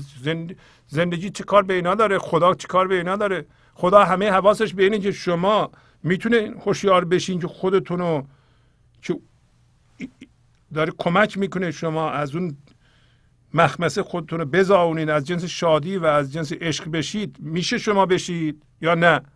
بقیه که جزو این عنصری نیست که شما هستید. شما بی خودی خودتون رو با اون قاطی کردید. پس ناز فرزندان رو نمیکشه، ناز بابایان رو نمیکشه، برای اینکه بابا نیست، برای اینکه فرزند نیست. میگه من مولود نیستم ای پیر کمتر ناز کن، من والد نیستم یعنی پدر مادر نیستم ای جوان کمتر ناز کن. بعد میگه نیستم شوهر نیم من شهوتی، ناز را بگذار اینجا ای ستی. جز خضوع و بندگی و استرار، اندر این حضرت ندارد اعتبار. من شوهر نیستم، شهوتی نیستم، زندگی میگه. برای اینکه ما ناز میکنیم. ما در هر سنی هستیم صبر میکنیم، صبرم نمیکنیم، منتظر هستیم. اسمش صبر نیست. منتظر اتفاق هستیم. منتظر هستیم یه اتفاق بیفته زندگی ما رو درست کنه. به جای اینکه از اون اتفاق زاده بشیم، از اون انتظار زاده بشیم و آزاد بشیم، منتظر هستیم. انتظار جزء اون پوسته است که قبلا تنیدیم. پس میگه که ای خوشگل، حالا چه زن چه مرد، ناز رو بذار زمین. در اینجا چی مهمه؟ خضوع، فروتنی، تسلیم و خودتو در اختیار زندگی قرار دادن و اضطرار. اضطرار یعنی این لحظه شما به این نتیجه برسین که به عنوان من ذهنی واقعا نمیتونین کاری بکنید. شما نمیتونید به عنوان من زندگیتون رو سر سامان بدید. اگر به این جا رسیدید، اون دست پا زدن و شنا کردن با هوشیاری من ذهنی رو میذارین کنار. خضوع عکس مقاومت. خضوع و بندگی. بندگی این نیست که شما بگین یه خدا بالا هست منم بندهش هستم، ولی منم هستم. این بنده نیست که، این منه. خدا خیلی بزرگه، من بنده عاجز و ضعیف و توسری خور هستم. ولی عاجز و ضعیف و توسری خور هنوز منه. بنده، بندگی یعنی شما اجازه میدین زندگی انرژیشو، هوشیاریشو، برکتشو از شما به جهان عرضه بکنه. از طریق شما خودتون رو در اختیار زندگی قرار میدین. بنابراین اون فکر معتادگونه و اجبارگونه که هر لحظه در سرتون میپرید و میگفت اینه اینه اینه اینه، اون نگرانی ها، اون دردا همه فروکش میکنه. کلیدش خاموش کردن ذهن. خاموش کردن ذهن یعنی شنا نکردن، دست پا نزدن. همین که ذهن خاموش میکنید، زندگی شروع میکنه حرف زدن از طریق ذهن شما. تا زمانی که این ذهن تون تون حرف میزنه، اصلا ما یه مدتی حرف نزنیم، خیلی کم حرف بزنیم. اجازه بدیم ببینیم که زندگی از طریق ما حرف میزنه. میگه در این درگاه، در این سیستم، در سیستم زندگی وقتی میایم به این جهان، به غیر از این سه تا هیچ چیزی اعتبار نداره. بی خودی ناز نکنید. حالا کنعان ببینیم چی میگه. اینا را نوح میگفت. گفت بابا سالها این گفته ای، باز میگویی به جهل آشفته ای. چند از اینها گفته ای با هر کسی، تا جواب سرد بشنودی بسی. ببین ما هم همین کارو میکنیم. این لحظه زندگی اونطوری با ما حرف میزنه، میگه تواضع، تسلیم. ما که گوش نمی کنیم که هیچ. میگیم که کنعان به باباش میگه، پدرش میگه که بابا سالها اینا گفته ای، باز هم میگی. تو جهل داری. تو میبینی من گوش نمیدم، کسی به حرفت گوش نمیده، بازم حرف میزنی. راست میگه. این همه انسان ها 95-6% انسان ها گوششون بدهکار به زندگی نیست، بازم زندگی سعی میکنه که با لطافت با اونا حرف بزنه. میتونستیم سوالی بخونیم. باز میگویی به جهل آشفته ای، یعنی آشفته شدی به جهل. جهل تو رو آشفته کرده. چقدر از اینها با همه گفتی. ما داریم زندگی میگیم، به گوش همه میگی. همه بهت چیکار میکنن؟ جواب سرد میدن، به حرفت گوش نمیدن. این لحظه زندگی از درون میخواد ما رو آگاه کنه. انواع و اقسام رویداد بد برای ما پیش میارید تا ما دردمون بیاد بیدار بشیم، که نمیشیم. کنعان داره به پدرش میگه، ما داریم به زندگی میگیم. این دم سرد تو در گوشم نرفت، خاصه اکنون که شدم دانا و زفت. کنعان به پدرش میگه ما هم به زندگی میگیم. این دم سرد تو، برای اینکه این کوره دردسر درست کنی من ذهنی رو من باید خاموش کنم. چه چیزی ما خوشمون میاد؟ اونی که من ما رو توسعه بده، من ما رو باد کنه. خدا به ما میگه که این من تو کوچیک کن، دمش سرده. میگه این حرفهای سرد تو در گوش من نمیره، مخصوصا الان که باسواد شدم، دانا شدم و بزرگ شدم. ما میگیم نوح دوباره برمیگرده میگه گفت بابا چه زیان دارد اگر بشنوی یک بار تو پند پدر. میگه چه زیان داره اگه یک بار تو به حرف من گوش بدی؟ آیا میشه یک بار ما در این لحظه این ذهن ساکت کنیم، موازی بشیم با زندگی، رویداد این لحظه رو بپذیریم، یعنی با این لحظه آشتی کنیم؟ اگر این کار رو یه بار بکنیم مزه زندگی رو میچشیم، یک دفعه یک آرامشی در تمام وجود ما دمیده میشه، برای اینکه زندگی شروع میکنه به جاری شدن از ما الان که به یه نقطه تبدیل شده ایم، داریم مقاومت میکنیم به این به اون، یک دفعه این نقطه فروکش میکنه میاد پایین و این انرژی پخش میشه در بدن ما و بدن ما از این مقاومت سفت شدن دست برمیداره.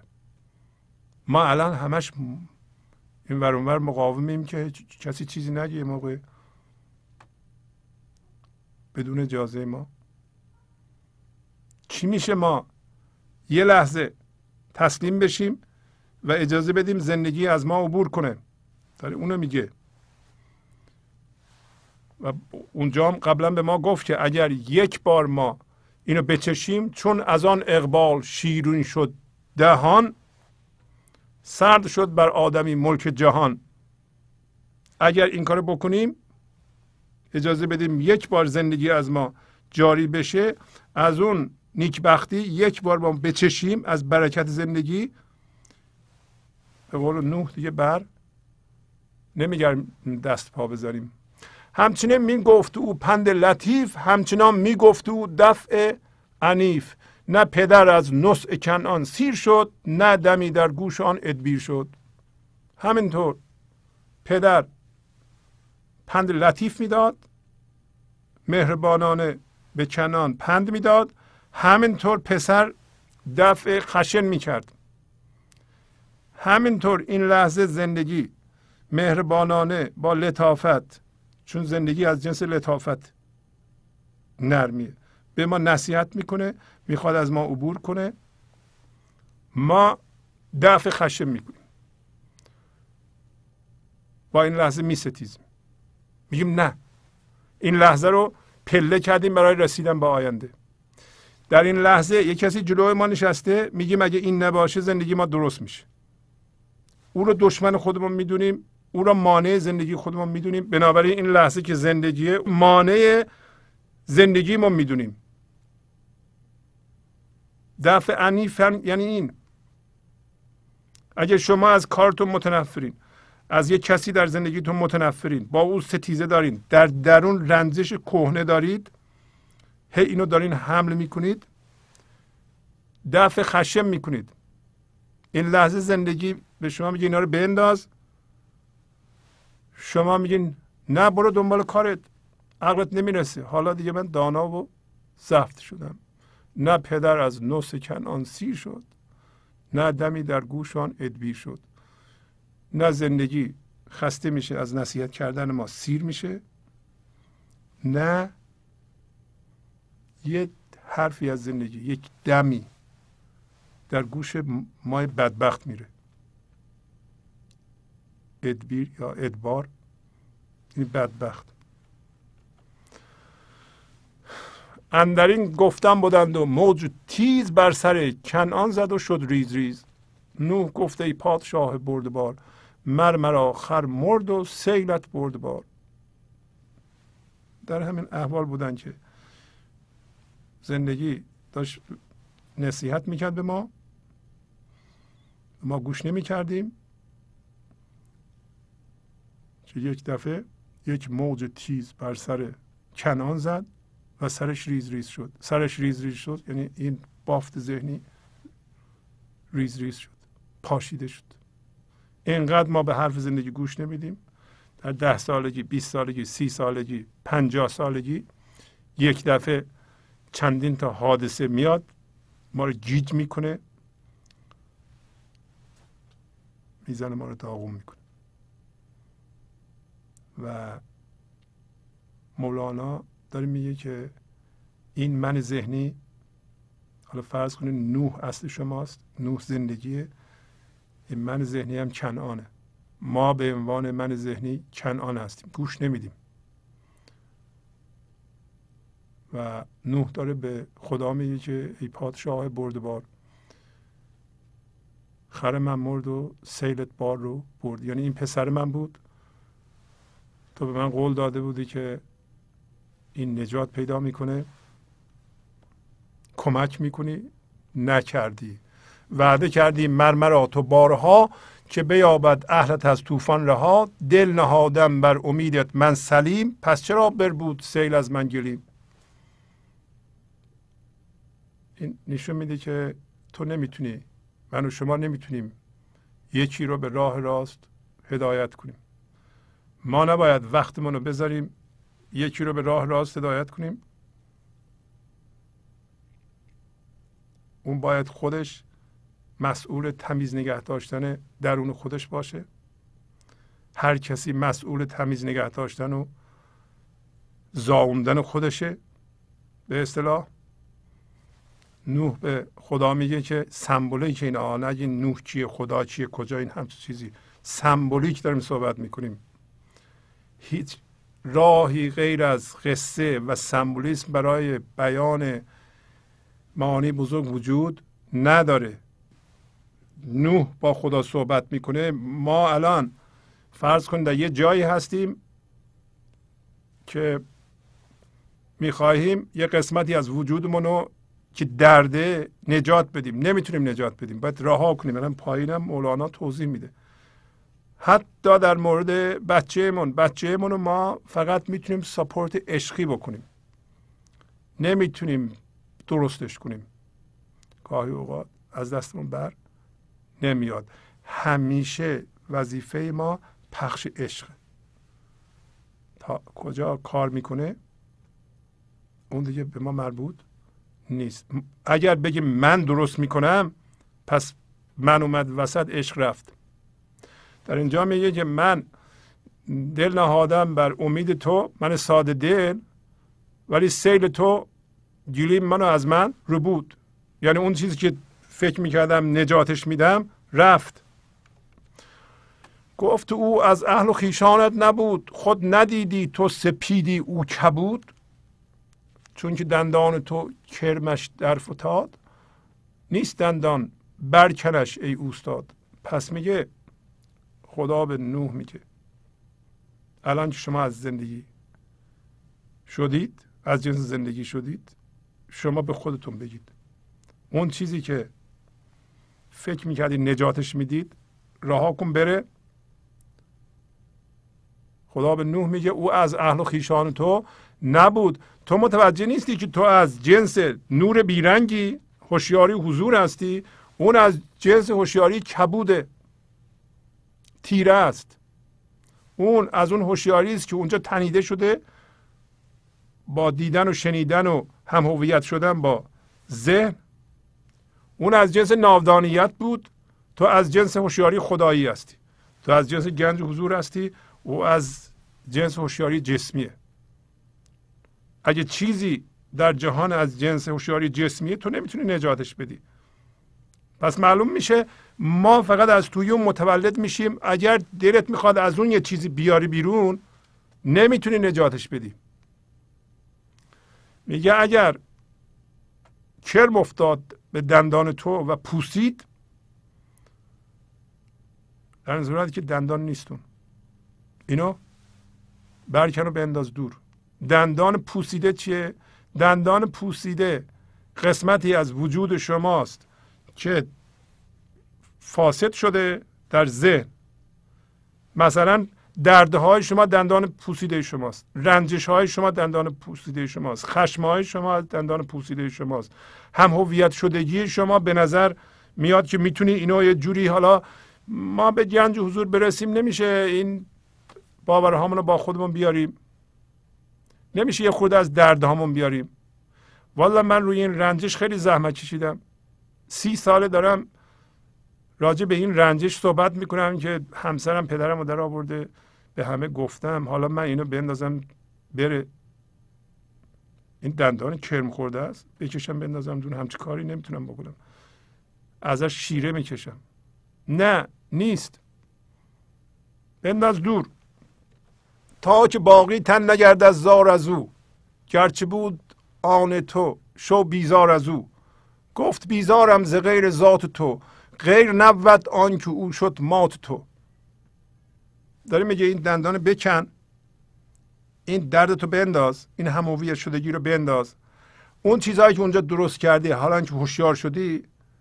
اینطوری ما زاده میشیم دیگه، یه قسمت از وجود ما از رحم جهان اومده بیرون، اینقدر متوجهیم که ما دردهامون رو نباید دیگه با خودمون بکشیم. خب بنداز، هر کدومه که قیچی میکنی میندازی یه مقدار وجود تو از این جهان آزاد میشه، بنابراین تبدیل به هوشیاری خدایی حضور میشی، تبدیل به گنج حضور میشه. که دندان پوستی رو بکشی اگه دندان درد بکنه نمیذاره بقیه تنم در آسایش باشه. اگر شما در این لحظه بر اساس یه موضوعی با زندگی می جنگید، درد اون به تمام نقاط زندگی شما سرایت خواهد کرد. این لحظه شما فقط یک موضوع کافیه دردشو، شومیشو، لعنتشو بیاره به زندگی شما، نذاریم بیاره. با این لحظه آشتی کنید، آشتی با این لحظه، با فرم این لحظه، با اتفاق این لحظه، آشتی با خداست.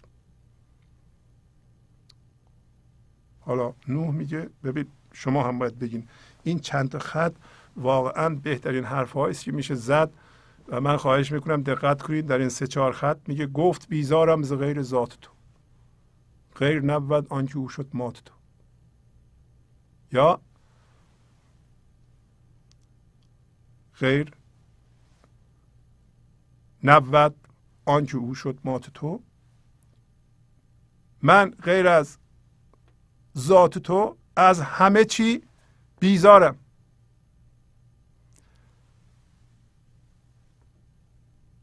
و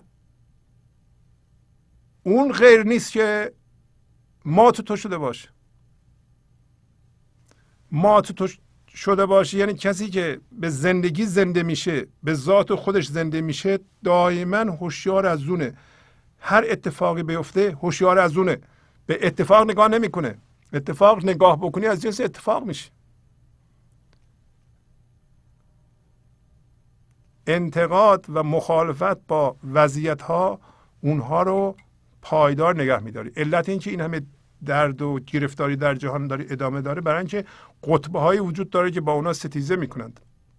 شما اگه میخواین یه چیزی از بین بره باش ستیزه نکن.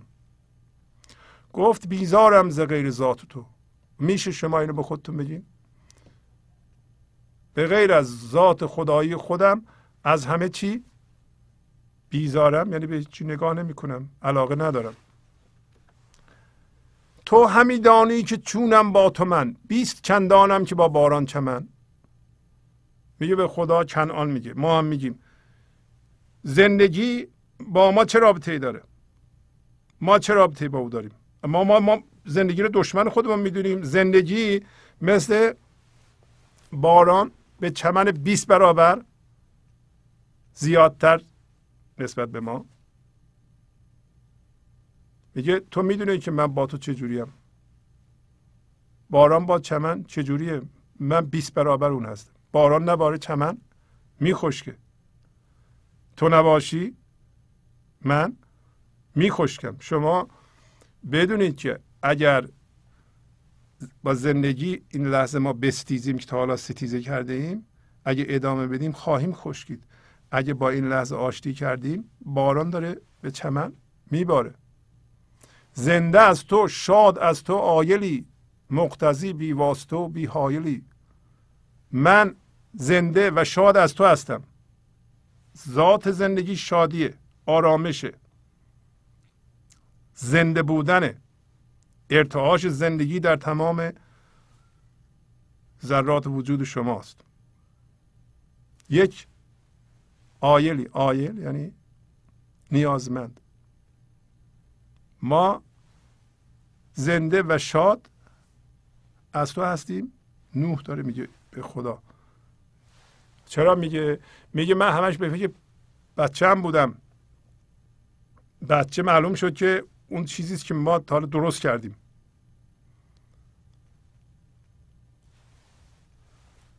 و من مقتضین غذا خورنده بی واسطه و بی حایل هستم.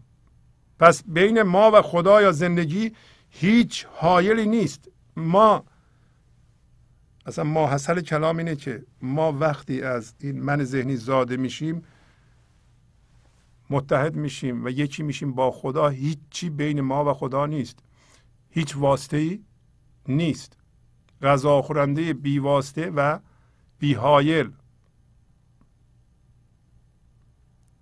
پس کشتی نوح فضای پذیرش این لحظه عین یکی شدن با زندگی است.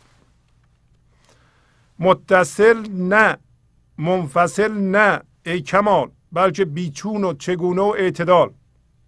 میگه من متصل به تو نیستم. اگه به فرم نگاه کنی ما متصل به زندگی نمیتونیم ببینیم که هستیم، منفصل هم نیستیم. یعنی ما هم پیوسته هستیم هم جدا.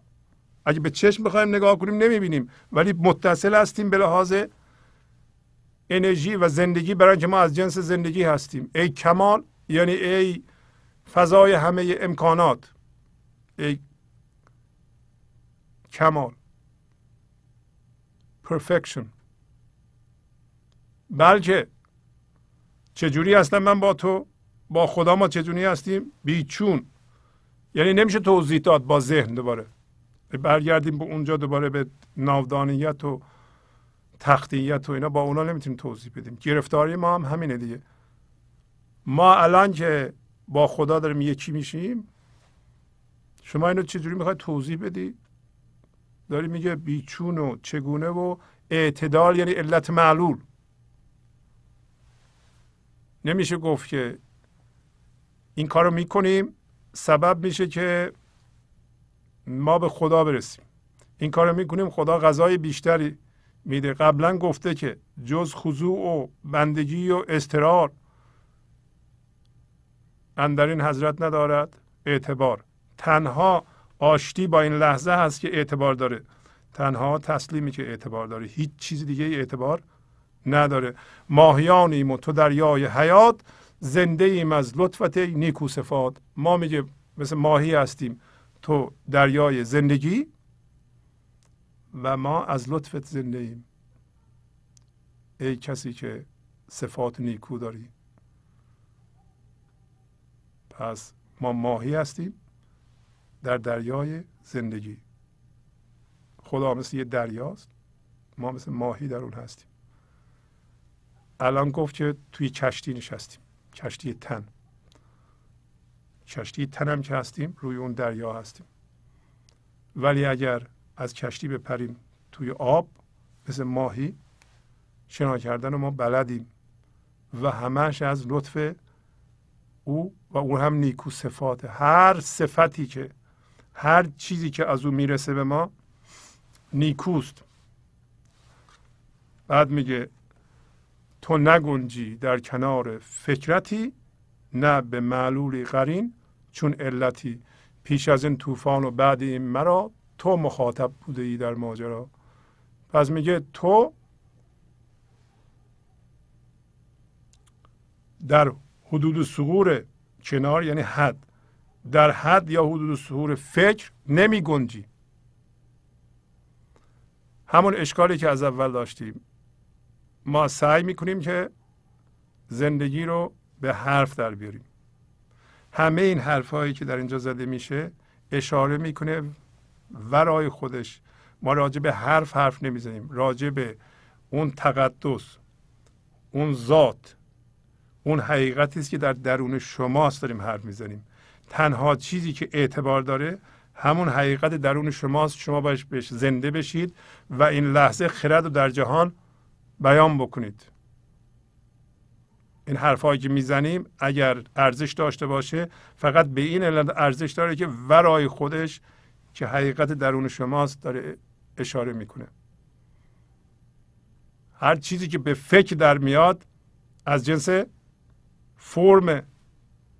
اول گفتیم که ما عاشق فرم نیستیم دیگه، قبلا معنا پریده از توش دیگه چیزی نیست.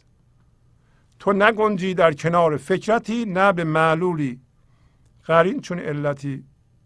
تو در فکر نمی گنجی و شبیه معلولم نیستی یا نزدیک معلولم نیستی، مربوط به معلولی نیستی که مثل علت.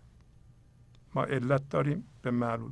در جهان فیزیکی ما میگیم علت این چیز اینه، پس یه علت داریم یه معلول. علت سبب معلول میشه.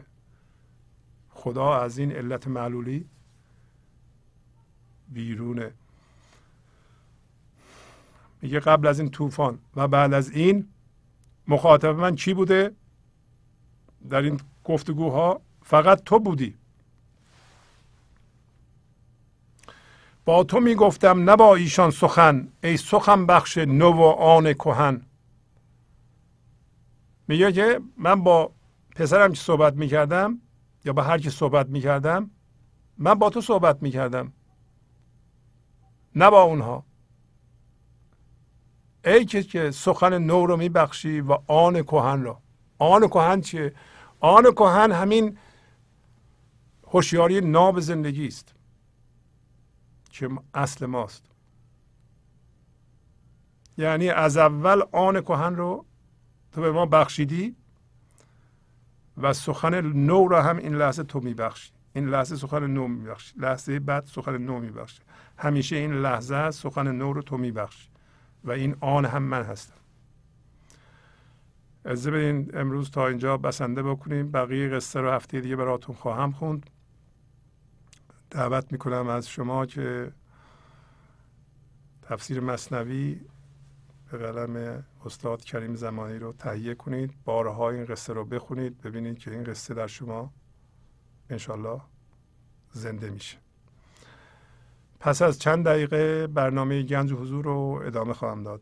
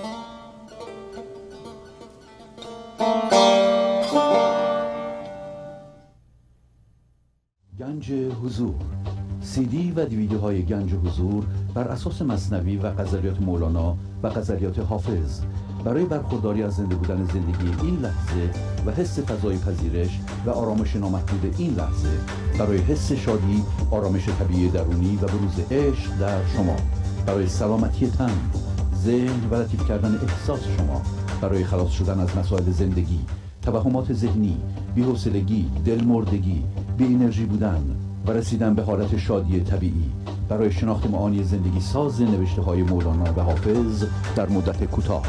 برای سفارش در آمریکا با تلفن 818 970 3345 تماس بگیرید. برنامه گنج حضور رو ادامه میدم. خب در این قسمت به تلفن ها و پیغام های شما خواهیم پرداخت. اگر امری دارید، پیغامی دارید، لطف کنید زنگ بزنید تا پیغاماتون پخش بشه. تلفن استودیو 818 992 40 40 818 992 40 40. خب منتظر تلفن شما هستیم. بله بفرمایید. سلام استاد شهبازی، شبتون بخیر. بله سلام، قربون شما، بفرمایید. خواهش میکنم، شب بخیر. استاد من یه سوالی دارم، شاید خود نمیدونم عجیب و غریب باشه.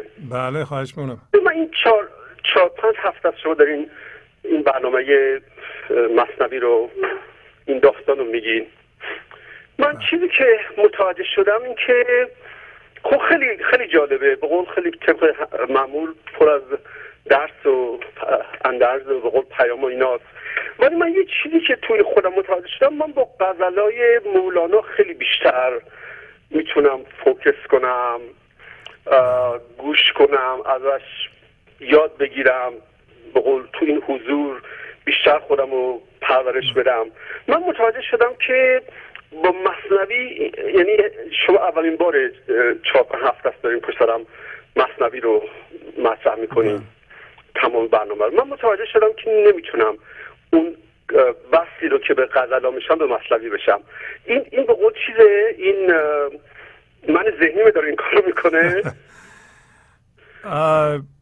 حالا ما جسارت نمیکنیم بگیم من ذهنی شماست، ولی خب برای اینکه میدونید مدت‌های زیادی ما غزل خوندیم و شما در غزل در واقع تخصص دارید و غزل رو خوب درک میکنید و به جان شما مینشینه و یه اشکال هم که در اینجا هست، شما تا حالا مثنوی نخوندین احتمالاً و با دل جون نخوندین، یعنی به اون صورت که فرض کنید که این قصه رو شما بخونید، اینقدر بخونید که مثلا حفظ بشید، یا سطرها رو اینقدر بخونید که سطرها در شما باز بشه، این کار نکردید. شما اگه این کار رو بکنید خواهید دید که عاشق به اصطلاح مثنوی هم میشین. یعنی مثنوی هم کار میکنه در شما، اینا دست به دست هم میده، اینطوری نیست که اون کار میکنه این نمیکنه. بله درست میگیم، برای اینکه تقریبا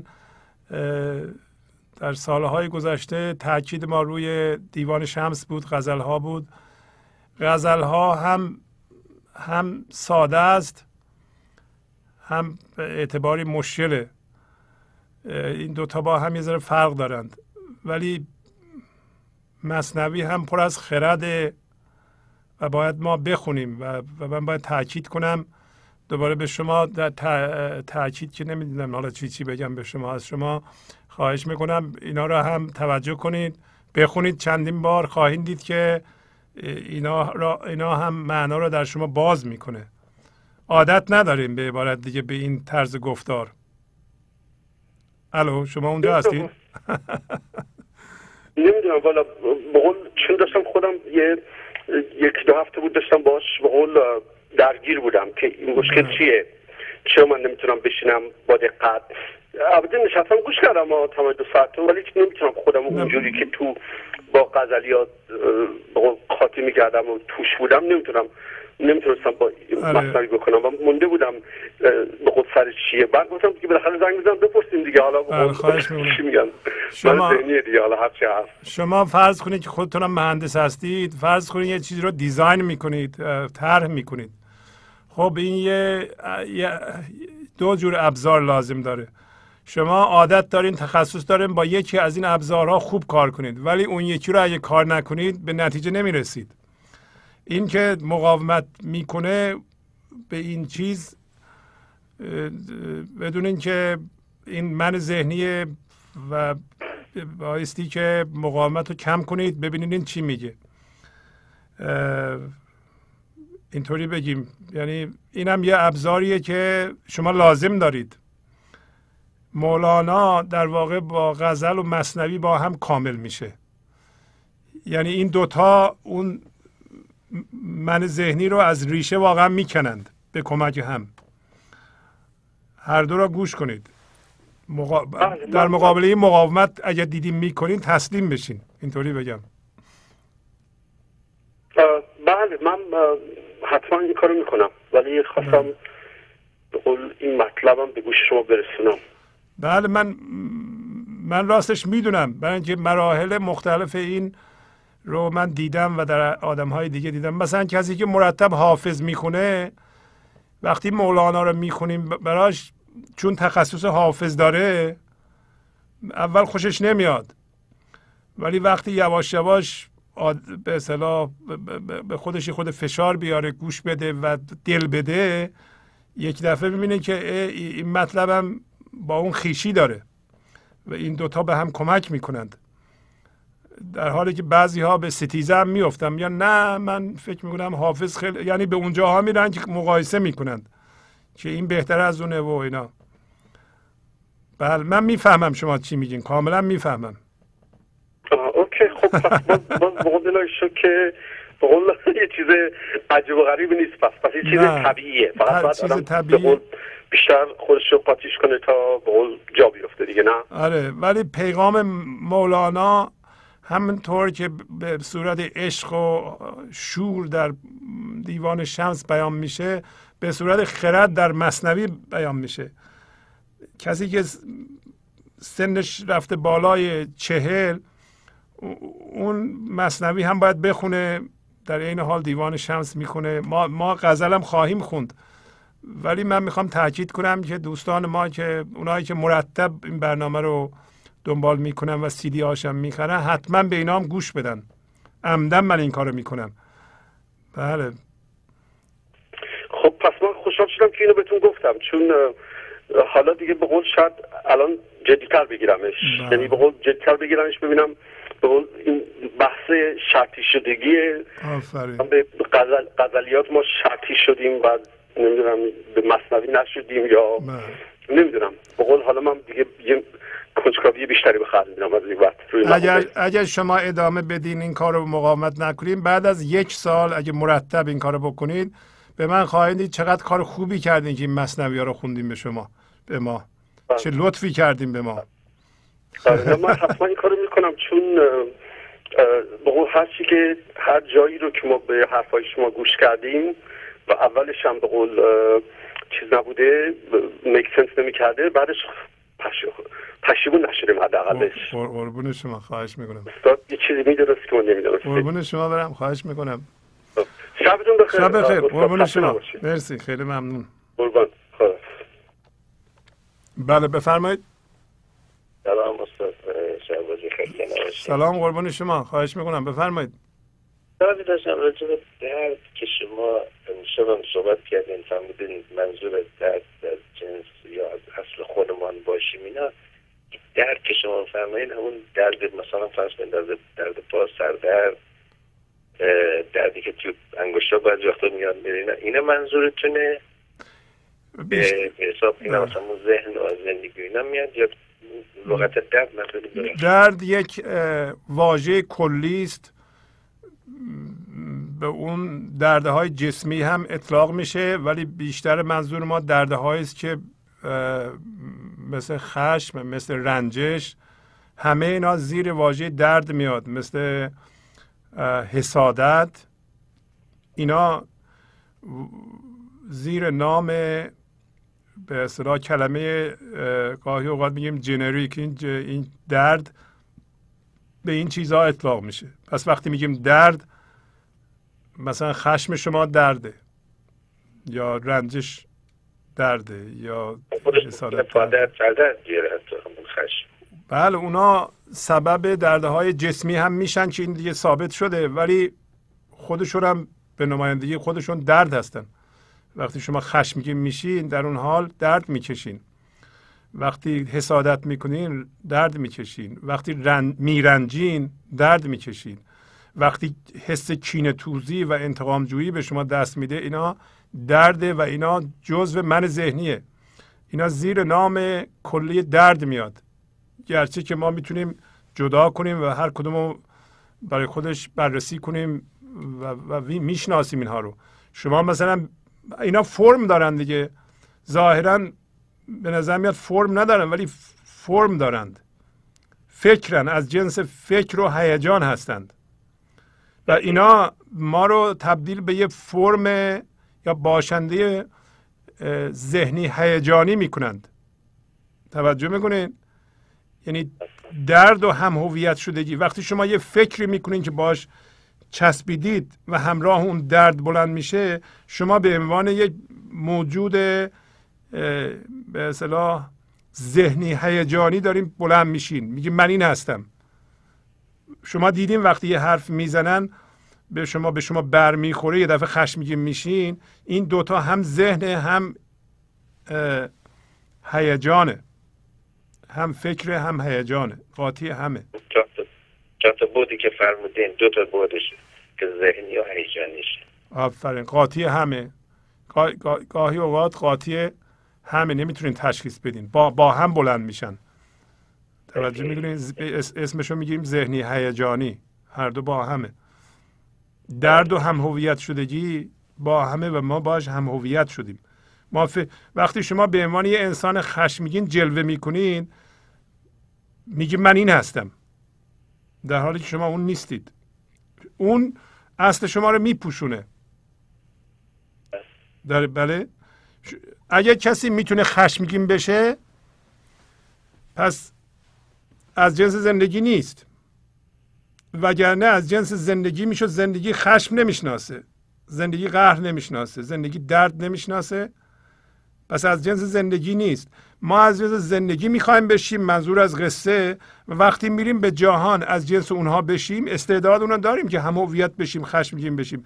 همین که دیدیم میخوایم، گفت دست و پا و آشنا امروز لاست، اونا لا میکنیم یعنی میگیم ما این نیستیم، برمیگردیم دوباره زندگی میشیم. وقتی زندگی شدیم، اگر از زندگی بودن یه دفعه دیدیم داریم خارج میشیم، لا میکنیم. دست و پا و آشنا امروز لاست. شما این قصه رو به طور کامل خودتون میخونید؟ بله، به حساب اون کتاب از کتاب مثنوی. بله دیگه، من خواهش کردم شما و دوستان ما که به این برنامه توجه میکنن زحمت بکشن برن خودشون بخونن، ببینن این چجوری بر زندگی اونا منطبق میشه. به این حرفهای منم گوش بدن، ولی بیشتر خودشون بخونن. خودتون میخونید این قصه رو؟ هنوز کتابا دریافت نشده، وقتی بیاد انشالله. انشالله، بله. ممنونم از شما. خیلی ممنون، شب شما بخیر. متشکرم. قربون شما، خواهش می‌کنم. الو. سلام عرض کردم. سلام قربان، حالتون چطوره؟ بفرمایید، خواهش میکنم. حال شما خوبه جناب شهبازی؟ خیلی ممنون، بله خیلی خوبم. بله شما چطورین؟ خیلی متشکرم، خسته نباشید. من چند وقتی بود خدمتتون تماس نگرفته بودم، متاسفانه دوشنبه شبا من دیر به منزل میرسم و ولی کماکان خواستم بدونین که برنامه‌های زیبا دیگه، نمیدونم این کلمه‌های زیبا و فوق‌العاده و اینجور چیزا، دیگه دنبال کلمات دیگری من بیشتر میگردم. ولی خیلی ممنون، مرسی. بدونید که این برنامه‌ها رو من از طریق اینترنت اونجا که هستم دنبال میکنم، ولی متاسفانه یه مسیری هستم که موقع قسمت تماس تلفن میشه دیگه نمیتونم خدمتتون تماس بگیرم، ولی امشب اساساً منزل بودم، فوق‌العاده رو گوش دادم، فوق‌العاده لذت بردم و کماکان خواستم بدونی که روی خودم دارم کار میکنم. آفرین. شما همه برنامه رو امشب شنیدین؟ بله قربان، لحظه به لحظه شو. بله خب، این قصه مثنوی که اینطوری که امروز نقل کردیم روی شما اثری داشت؟ خوب بود؟ فوق‌العاده، فوق‌العاده. اتفاقا من خیلی خوشحالم، دوست عزیزمون زنگ زدن در مورد مثنوی و غزلیاتی میگفتن، تعجب کردم چون این تاثیر خاص رو من نداشته. یعنی این من میدونم شما مخصوصا این تنوع رو ایجاد کردین که مقداری رو مثنوی هم کار بکنیم.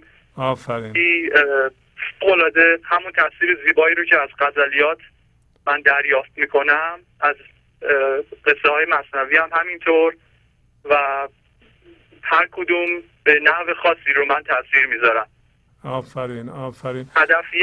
هدف یک چیزه، ولی همونطور که می‌بینین مولانا استادانه دیگه از هر زاویه‌ای که امکان داره به اون مرکز معنا به قول معروف آدمو میرسونه که به هر حال بالاخره یکیش رو آدم کار بکنه. آفرین، آفرین. چه خوب میگین. آفرین. بسیار بسیار من لذت میبرم. یک دنیا ممنون از تمام زحماتتون. فوق‌العاده من قدردان هستم. قربون شما، خیلی ممنون، خیلی لطف فرمودید. شبتون بخیر. شب بخیر، قربون شما.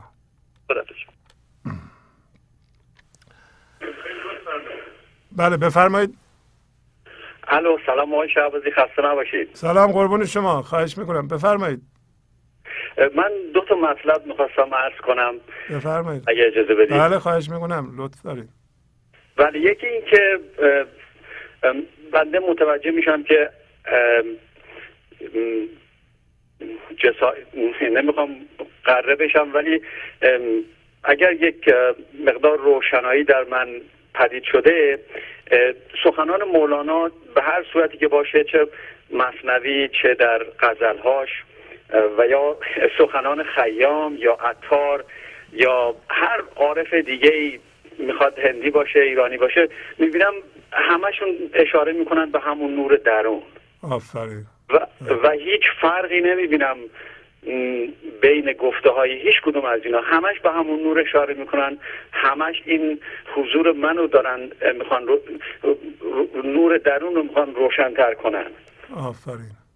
و بعضی از دوستان بودن که میگفتن خیام شعراش بهتر از مولویه، نمیدونم عطار بهتر از گم. بابا اگه واقعا دقت کنید میبینید همشون به یه چیز اشاره میکنن، اینا هیچ فرقی با هم ندارن. بله بله درسته. مطلب دیگه این که پذیرش این لحظه و اتفاقات این لحظه فرمودید، من متوجه میشم که وقتی به اتفاقات این لحظه به عنوان یک تماشاگر یک ناظر بیطرف نگاه میکنم و قضاوت نمی کنم، توجه هم بر روی خودش میمونه. یعنی این حضور رو ازش آگاه هم و این توجه به حضور و توجه به خودم روی خودش میمونه و این حضور از دست نمیدم. اگه بخوام قضاوت بکنم یا توجه هم رو بذارم روی اتفاق بیرون، از شدت این حضور کاسته میشه. آفرین آفرین آفرین، بله همینطوره، چه خوب میگین. برای همین پذیرش این لحظه و اتفاقات این لحظه ما رو میکشه به درون، توجه رو خودش منطبق میکنه و حضور ما بیشتر میشه. بله بله، همین. قربان شما، خیلی لطف فرمودی، مرسی، خیلی خوب بود. شبتون بخیر. با تشکر از شما که به این برنامه توجه فرمودید و با تشکر از همکاران اتاق فرمان، تا هفته بعد با شما خداحافظی میکنم. خدا نگهدار. گنج حضور، سی دی و دیویدیوهای گنج حضور بر اساس مثنوی و غزلیات مولانا و غزلیات حافظ، برای برخورداری از زنده بودن زندگی این لحظه و حس فضای پذیرش و آرامش نامحدود این لحظه، برای حس شادی، آرامش طبیعی درونی و بروز عشق در شما، برای سلامتی تن، ذهن و لطیف کردن احساس شما، برای خلاص شدن از مسائل زندگی، توهمات ذهنی، بی‌حوصلگی، دلمردگی، بی انرژی بودن و رسیدن به حالت شادی طبیعی، برای شناخت معانی زندگی ساز نوشته‌های مولانا و حافظ در مدت کوتاه، برای سفارش در آمریکا با تلفن 818 970 3345 تماس بگیرید.